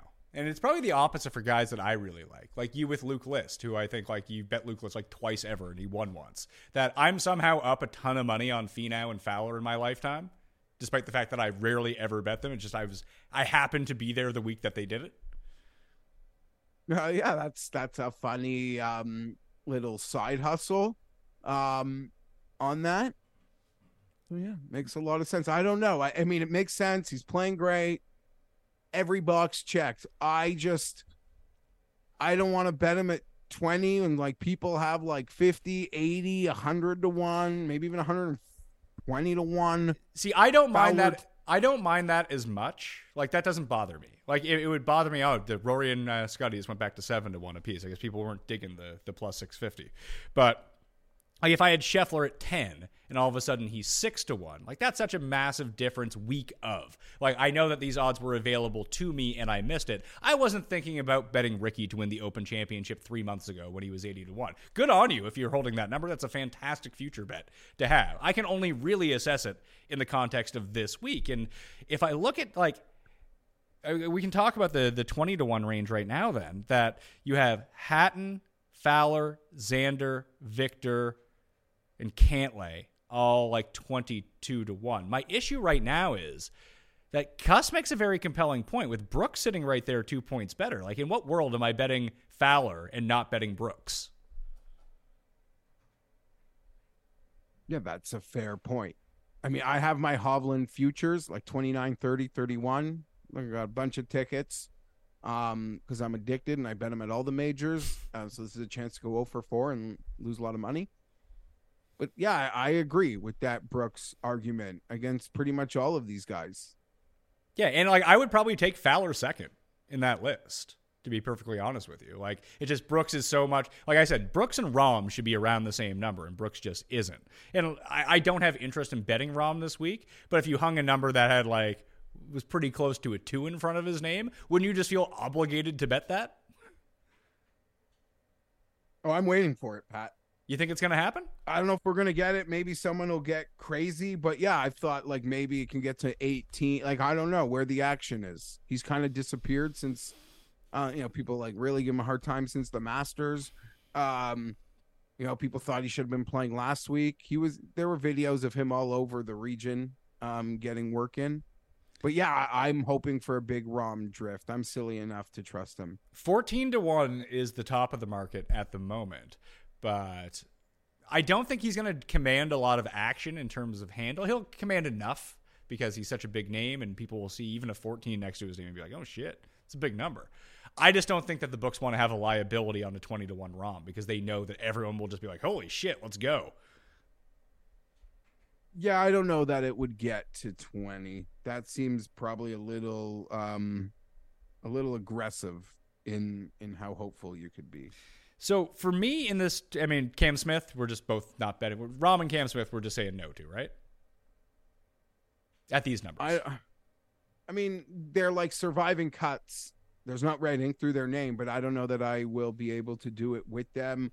Um when you yeah, Cam Smith, I'm just I don't you got to find reasons to not bet a guy. They say there's landmines here everywhere. I'm a little scared of that. So that the, f- the full 20 to like 50, you got Brooks, Fowler, Xander, Hovland, Cantlay, Tyrrell Hatton, Tommy Fleetwood. They're all between 20 and 25 to 1. Then it drops down to DJ, Spieth, Morikawa, Lowry. All, all four of them are 35 to 1. Then you have Fitz and Rose, 45 and 50 to 1. This mid 30s range has all of my attention with Dustin Morikawa and Spieth. Just those seem like I, I like yeah, good for you, Xander. You're 22 to 1. Maybe you'll win. Ricky, you're 22 to 1. I would feel far more confident that Dustin Spieth or Morikawa wins this event than those guys. There's 30s on Xander, and it still exists, while others have um, other the big numbers have moved. So I I will admit that I'm insane enough to stare at that and lose money on Cantlay and Xander. so, so your bets for this tournament are going to be Xander, Cantlay, and Hovland? I don't know. Would you rather me say fucking 20 Hatton at 25 to 1? No, but I've been saying like Morikawa and DJ are 35. Like, don't you have You know more? Don't all- you have they're more? all live. Like, don't you have more confidence in those guys than Xander? Uh it's it's probably closer to equal than it should, but I like the Morikawas. I've seen the 35s almost all disappear. So I think he's been pretty popular today and DJ too. Uh, the only bet that I came into the week with was a Hovland future. And when I make a bet like five months ago, you may as well have told me I lost 300 bucks on a March Madness game. like it's gone. I mean, that's a silly way to look at it. I know the methodicals um, don't, but like in my headspace, like that's just where my head is at uh, on that shit. That doesn't that doesn't mean like I'm looking to throw money everywhere because I've been pretty cautious this morning, trying to feel out the market. And most weeks with the open, maybe see how the weather develops. Also, I like so many of these guys. The 30 on Schauffele, the the the DJ, the the Morikawa, even Matthew Fitzpatrick going a little farther back. So I don't feel like I'm in a rush to bet anyone, it seems. Okay, well, do you have a preference then? Kind of gave I I like I really want to find my way to DJ. So do I, kind of. But I'll just end up betting. But I Morikawa. and it's like a double-edged sword. Like I love the facts, the fact he probably cares so little. Like I almost have this thought where Dustin already has this like awesome vacation plan during Ryder Cup week and doesn't even want to be asked to play. Uh, if Like there, he doesn't give a shit. what what if I told you this? What if what if there was a cool place you could bet on the internet and they had a forty to one on Dustin Johnson? Yeah, that's um that's that's attractive. If the card kind of ends up being what it is and I don't get to the very top, I could just play a small handful of these guys in and around this 30 30 through 45. And he could easily be one of them. What did he do in LIV London? Not that it matters, but like where are we where are we with him? Uh, Dustin was fifth at LIV London. He was eighth the week before that. I believe he was tenth at the U.S. Open. He won on LIV uh, before the PGA Championship as well. Yeah, I, listen, we might end this recording, and I might be like, yeah, you know, that that um Glover money, go toss that on the on the cool on the on the polar bear for me. Oh yeah. Too bad fucking Glover. Of course he played great for two rounds. Yeah, I wasn't trying to remind me of a debt, but I just like I can't all get there. himself. Although the, If you'd have told me twenty-two to one was the playoff and Glover didn't make it, I wouldn't even have believed you. I know. Shout out to Big Norm though, to our Norm, getting the win over some guy I've legitimately never heard of in a playoff. Yeah, credit to Norm. He seemed pretty popular, and hey, that's a pretty. And shout out to the. I'm certain there is somebody, like very much in the orbit of the Texas Tech golf system, who bet someone that Norman would win before Aberg and got like five to one, eight to one. Or more. So good for that guy. They're roommates too. Were they? They still are apparently. Probably not for long. Norman, he got a win on the Ryder Cup team. No, but as I joke, my Ryder Cup things change day uh, weekly now. So now my four are uh it's still um Meronk, Sepp, Aberg, Bobby Mack. But that changes weekly now, Yeah, I- obviously. I, I really don't think Sepp's going to make the team. Uh, Coley pointed that out when I did the show with him because I was asking him about Ryder Cup, just his unwillingness to go play like any Euro events, especially the Italian Open, at any point over the last three years, just kind of shows he doesn't care. And he said he'd feel very uncomfortable with a guy from Austria with a southern drawl on the European Ryder Cup team. yeah, forget he's like he's a bull. Yeah, you're right. He's more like um with that Sea Island crew is Yeah. more his bag, right? Yeah, Oh, absolutely. So yeah, Dustin and I know What? Yeah, sorry. No, go ahead. No, I was gonna say you you are right. They do care about that shit. You have to show like even a minor level of commitment to the tour. Um, yeah, that doesn't go over well. So that's a fair point I hadn't thought of.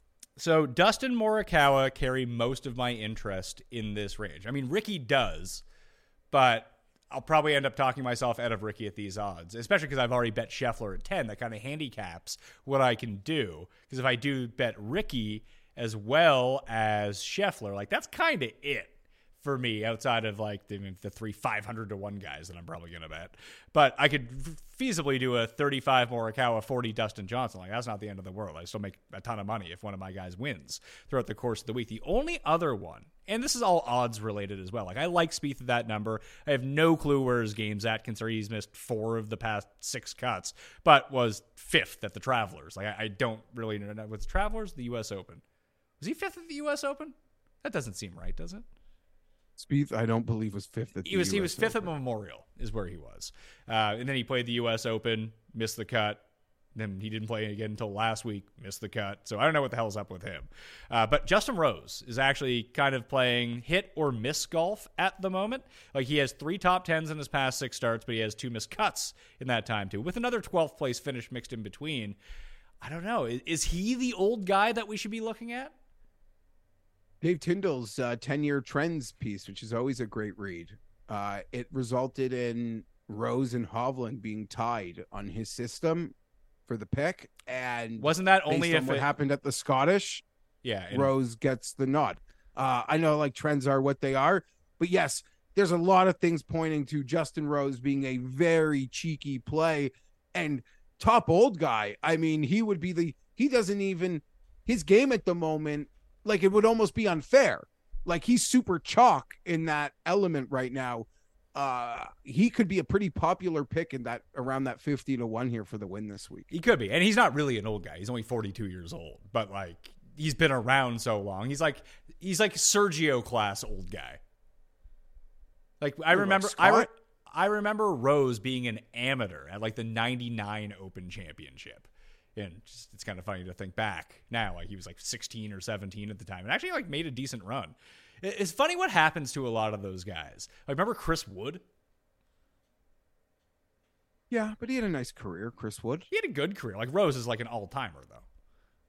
Oh, I'm not even comparing. But yeah, but Rose, he had that great open and he was pro, and then he apparently had a he had like a horrible year or two years. Like he hit rock bottom that early in his career too. After that great opening moment.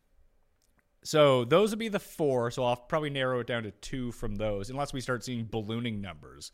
Uh, like if Ricky gets up to like 28 or 30, that'll probably be good enough for me on that. But right now, I'll probably just have that exclusively to DraftKings, where I'm going to be using Ricky Fowler. Go ahead.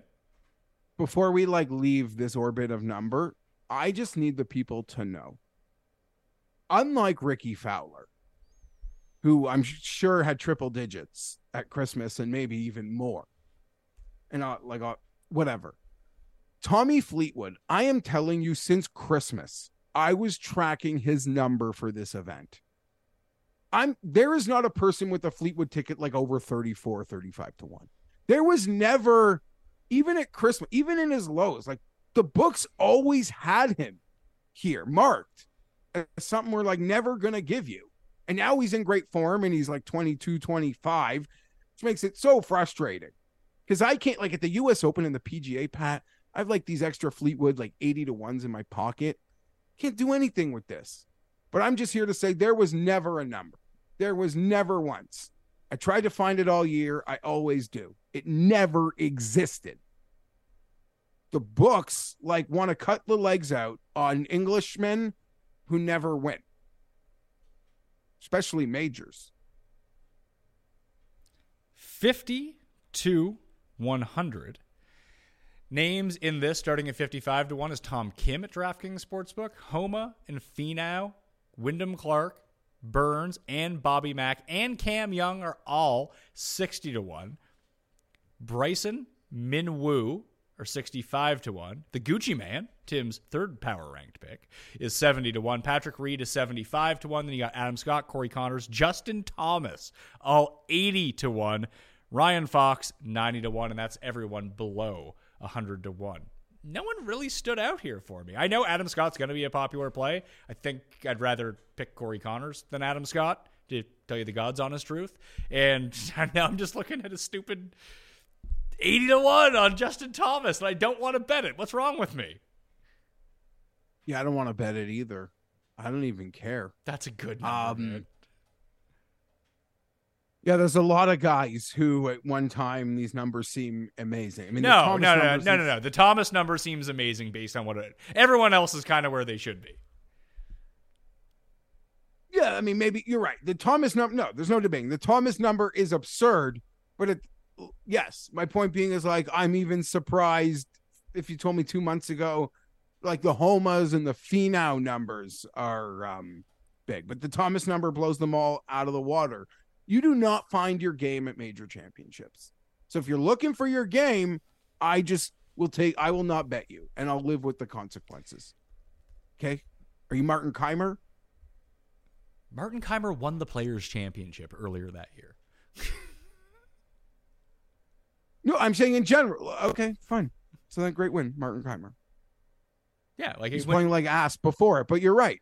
he was playing like ass before. I just told you he won the Players' Championship like the month before. Agreed. I'm just saying you okay, fine. Horrible example. He had game. You do not find your game before the major. Then there's even no example. There's no example.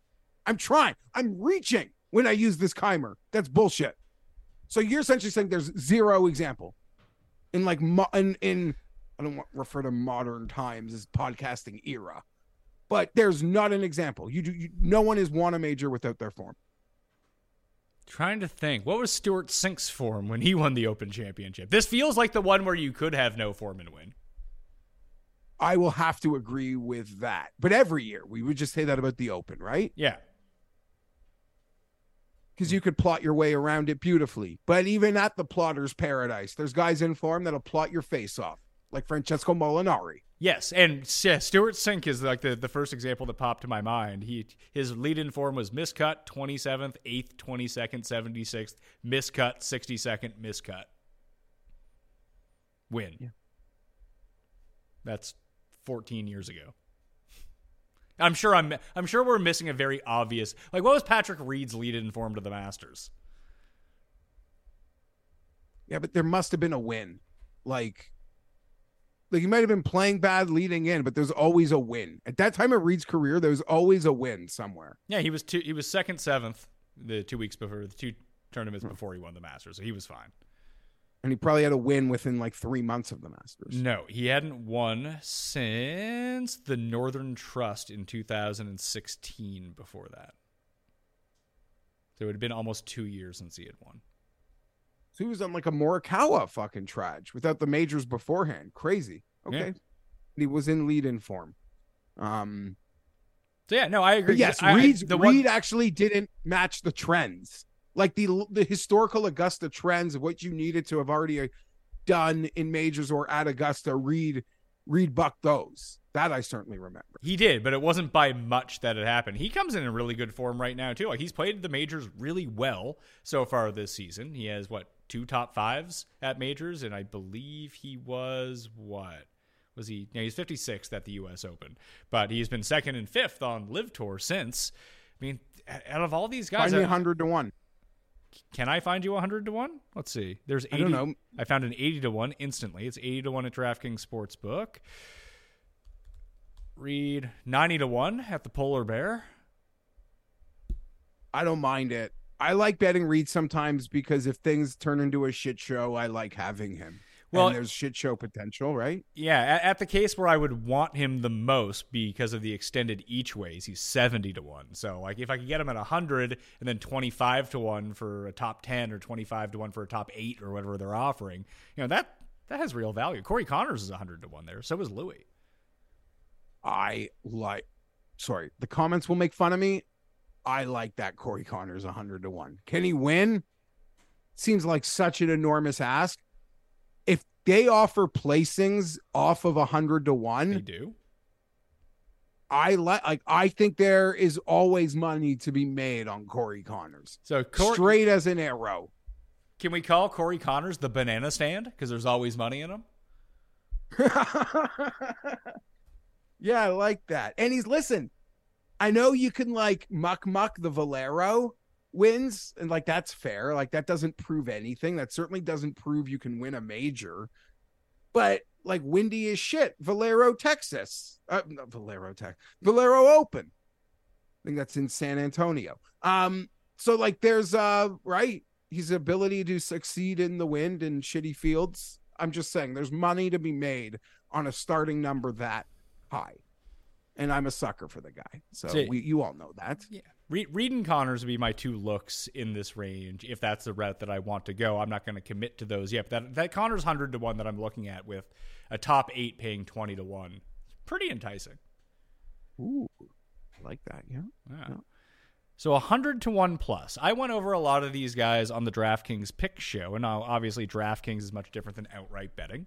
Uh, and we'll probably talk more about a lot of these guys on the best bet show. We're talking about top 30 bets to make the cut bets, top 40 bets on Tuesday's edition of the Pat Mayo Experience, which, you know, if you got entered the draw for the two grand, you're already subscribed to it. So you can download it and listen to it. That's easy. Just open up your phone. It will be there in the morning for you on Tuesday. Well, not right away. We're filming it on Tuesday morning. We'll be out by like lunchtime, probably before that. So I got guys. The best number I've seen on Denny is 125 to 1. Now, he has never played in an open championship before, which is kind of terrifying. He's 100 at DraftKings Sportsbook. He's 125 at certain places. Where is he here? With placings. with play the, the place with placings he's 125 125 at this place and then mccarthy is 150 to 1 but with no placement uh, placements i actually like him here i really like him here I mean, the guy has kind of shown up everywhere. He's been on the front page at at Elevated, at Premiere, at at even the lowest rung. The guy finds his way to the front page. and i'm not So- a, i'm not a denny guy either it just this looks good for him I mean, like I will joke. I mean, I don't know if I'm going to bet this, but and obviously there's no money in like a cash out really, but like you, you can like short. Sh- well, like, that's not really a day trade, but like if you buy Denny on Monday or Tuesday, it will be a shorter price on Saturday. Just he's proven that. Um, I thought you were to give us Jason Day first. No, I've kind of got myself off of Jason Day, to tell you the truth. The more I looked into it, like uh, when I was talking through with Bamford and just guys that I liked initially. Like, I mean, the, when I call it the research show, it's not just the research show for you, the viewer, who could win two thousand dollars. It's also the research show for me. Like, I'm trying to talk it through in real time what I'm thinking about, and then trying to flesh out whether that's you know I hold that opinion after we go through the research or not. Like, I come in with my preconceived notions about how everything is going to be, almost like this bet show. Like, I only came in with one bet. I like to talk to you. I like to talk to I like to talk to everyone about betting, and then try to get as much information as I can before making my final decisions. And with Jason Day, like the form is just the form sucks, like it's really bad. And to piggyback on your comment, I feel so grateful for the opportunity that you have presented me over the years to get a talk with you um, many times after you've already. I mean, the research show was more of a newer thing, but it used to be like the articles, which take like 15 hours. And I like getting to talk to you in sort of in my first look moments with a guy who's already freaking done research shows and research articles to tell me to shove my perceptions up my ass. And so, Tim, if you're listening to this part, we are all just so grateful. Okay, we're just so grateful out here. So don't don't hold it against us when you're picking against us. Okay. fucking, fucking asshole. There's so many things to make fun of Tommy for. That that's where he goes. I don't know whether he's just trolling me. And shit, I wanted to bring this up with Tim when he was on. His like live Twitter, it's Pat. He like retweets like the live fan village. Okay. And like, who gives a shit? Do you know at every single PGA Tour event, there's like a fan village with food trucks and activations and like mini putt and games for kids and like this fun area? Like, that's at every single event. But he retweets them for like, I don't know. It's just weird. That's all. And the only way you'd probably retweet my picks for this week is if it has like Dustin Johnson on it. Well, if So we, I'll get the Tim bump if I put him on my card. Yeah, that's good. That, that could be a move that works. Uh, over 100 to 1, who are you looking at? Because down the list, the names that I have identified, and this is not new to anyone, mainly because I've been talking about them, and I even wrote them up in the newsletter this week when I put it out. But again, they were mainly as DraftKings plays, like Daniel Hillier, 275 to 1, Thirsty Lawrence, 500 to 1, Matthew Southgate. I mean, Tim said he couldn't win, but he is 500 to 1 to win this tournament. Ewan Ferguson. Realistically, I like Denny. I'm in front of that. What? Yeah, you're giving like supers. Like the long Yeah. shots I like are in front of those ones. Yeah. I, I went to Kitayama last week at 200 to 1. I don't see why this is all that different than winning at API. Like, is he more likely to miss the cut than not? Yes, absolutely is more likely to miss the cut. But I do feel like he has real win equity if he makes the cut. yeah, the guy shows up. Could he like outduel one of the big guys on the end? I don't know. We've seen it. I'm We've also- seen him do it against all of the best players in the world. At least I know that. Same as Wyndham Clark. Like Wyndham Clark went to an elevated event, outdueled the best players in the world, and it translated. He wasn't shook when he got there on Sunday at the U.S. Open. Kitayama did the same thing at Bay Hill, and like the, the names that he beat that day. Like everyone was in that tournament except for Rahm, like because he had played himself out of it. But it was like Scheffler and Rory and Hatton who had already won at that course. Fleetwood was making a run. Like it was all the players who were inside like the top twenty in odds. Yeah, sorry. So I was still talking about Denny. Um, Oh, sorry. yeah, no, that's that's probably my my fault. Uh, Kitayama. I mean, you're on the train. You're if you want to ride him through Scotland, like that's I got nothing. I got no holes for for Kitayama. Um, Sungjae is like hit crossed a hundred. Pat, he he must be playing like such ass, but he is straight as an arrow. Um, so there certainly isn't red ink through that, but I don't know if I actually trust him. I will say, Siwoo Kim is two hundred to one at the place you bet Scheffler. Really? Oh, I'll bet that right now while we're talking. What are his, Yeah, what, what just- are his odds everywhere else? They were I thought they were like ninety to one. 110 110 uh 150 is the highest at uh at a place that like I don't even know exists for people. Yeah, two hundred to I'm one. just looking at a grid. Auto. It's still 200, right? Yeah, it's still two hundred.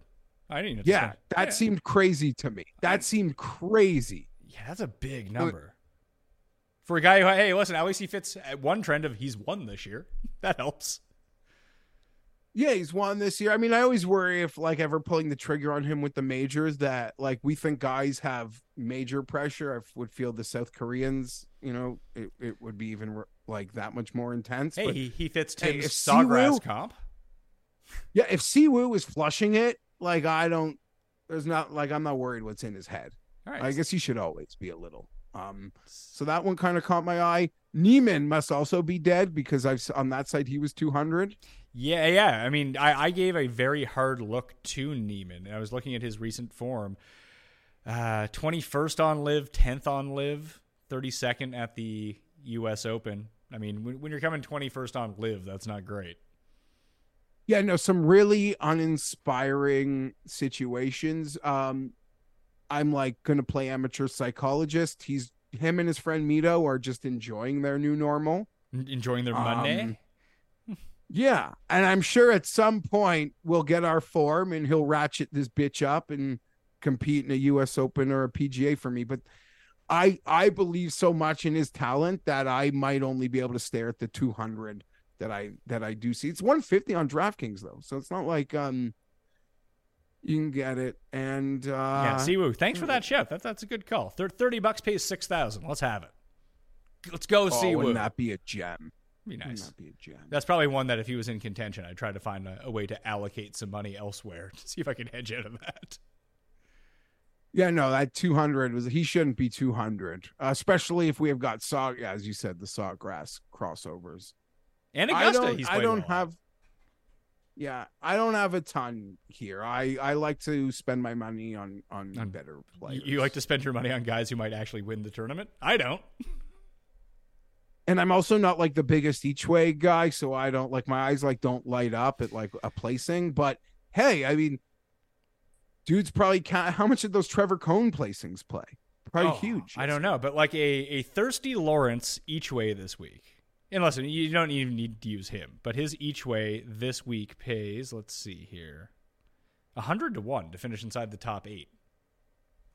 It's not bad. And you still have the equity if he if he actually does win, or if he ends up you know in, a, in the final three, and you can hedge some of that money out. It's like it's not like a it's a big investment. This is a very good week to look at the all the major championships if they're giving you one fifth odds on the top eight or even the top 10 in some places, I think it is worth making a few more bets down the board. And yeah, you're going to have to pay the dead heat rules. That sucks and everything.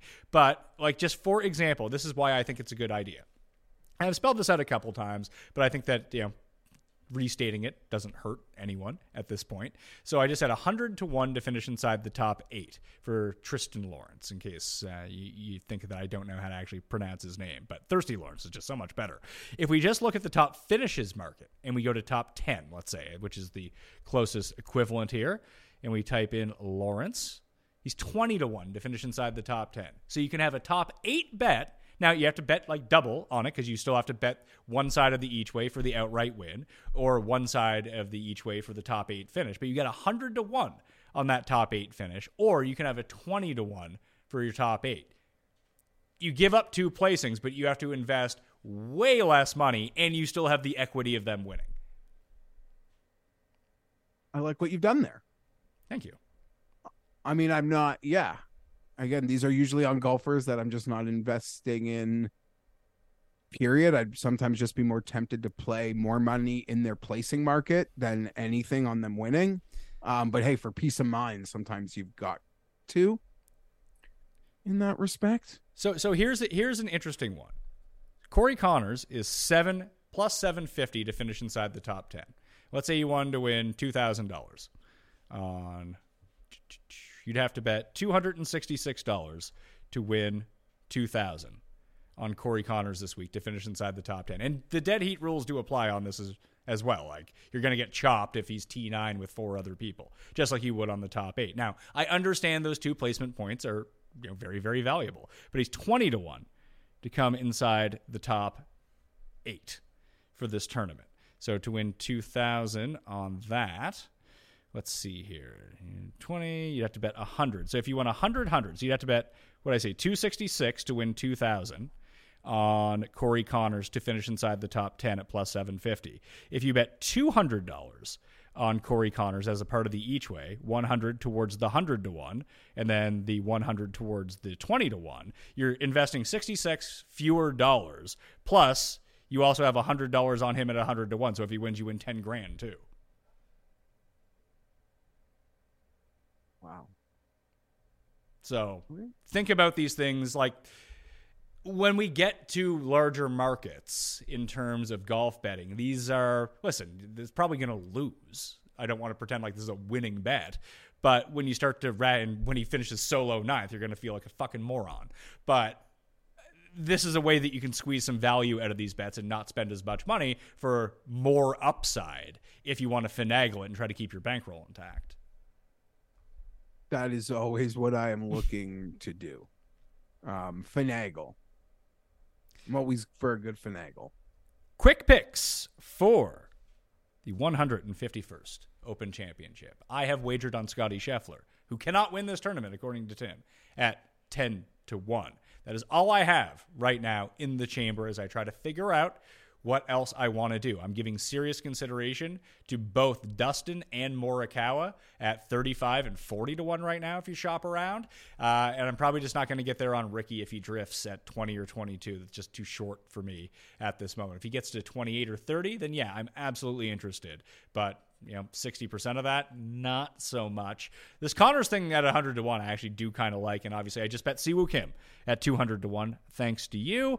That would be very nice. And then the guys down the list, I'll probably bet top 20s, top 30s, and maybe even do those each way tricks with the top eight to see if I can really maximize my value on like Hillier or Ferguson and Lawrence, Meronk, whoever it might be that I think fits up well. But I still have time to make those decisions. I'll probably include a lot of those in the best bet show on Tuesday with Rob and Cam. Cust, power rankings, Hideki, Brooks, and Gooch are the top three. Scheffler, Fleetwood, Cantlay, and Southgate are the people who cannot win.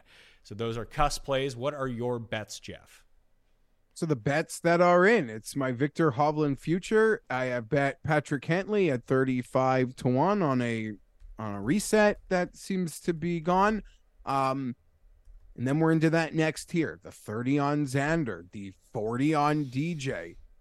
I like those a bit more than Morikawa, but there's not red ink through that. Uh, so yeah, I might even pick two of those, and then we go all the way back. It's the Conners at hundred that has my eye. I'm a sucker. I don't know that I will be able to resist not betting Conners at hundred. I pointed out this Siwoo to you. You've played it. I feel like I probably, I probably should, and I do not hate like DraftKings. Pat has joined the um, maybe everyone got word uh, that Cust picked them because the Hidekis people are joining the the hundred that was alone.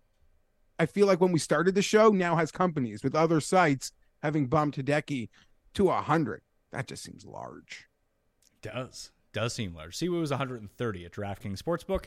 If people were wondering, one and done picks for the week. Cust has gone with Brooks Koepka because he has previously used Hideki Matsuyama. I got to try to figure out who I'm going to use here. Uh, who, who are you going to go with? Because I believe you won last week. Because did Fitz miss the cut at the Scottish? He did, didn't he? Yeah, Yeah. So I got zero dollars. I'm gonna. I'm gonna go.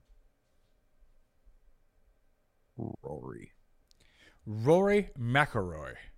And you have not, unless you used Rory sometime in the past three weeks, which I doubt you would have done, then he No. is yours. I am going to use, I got to make sure I haven't used him yet.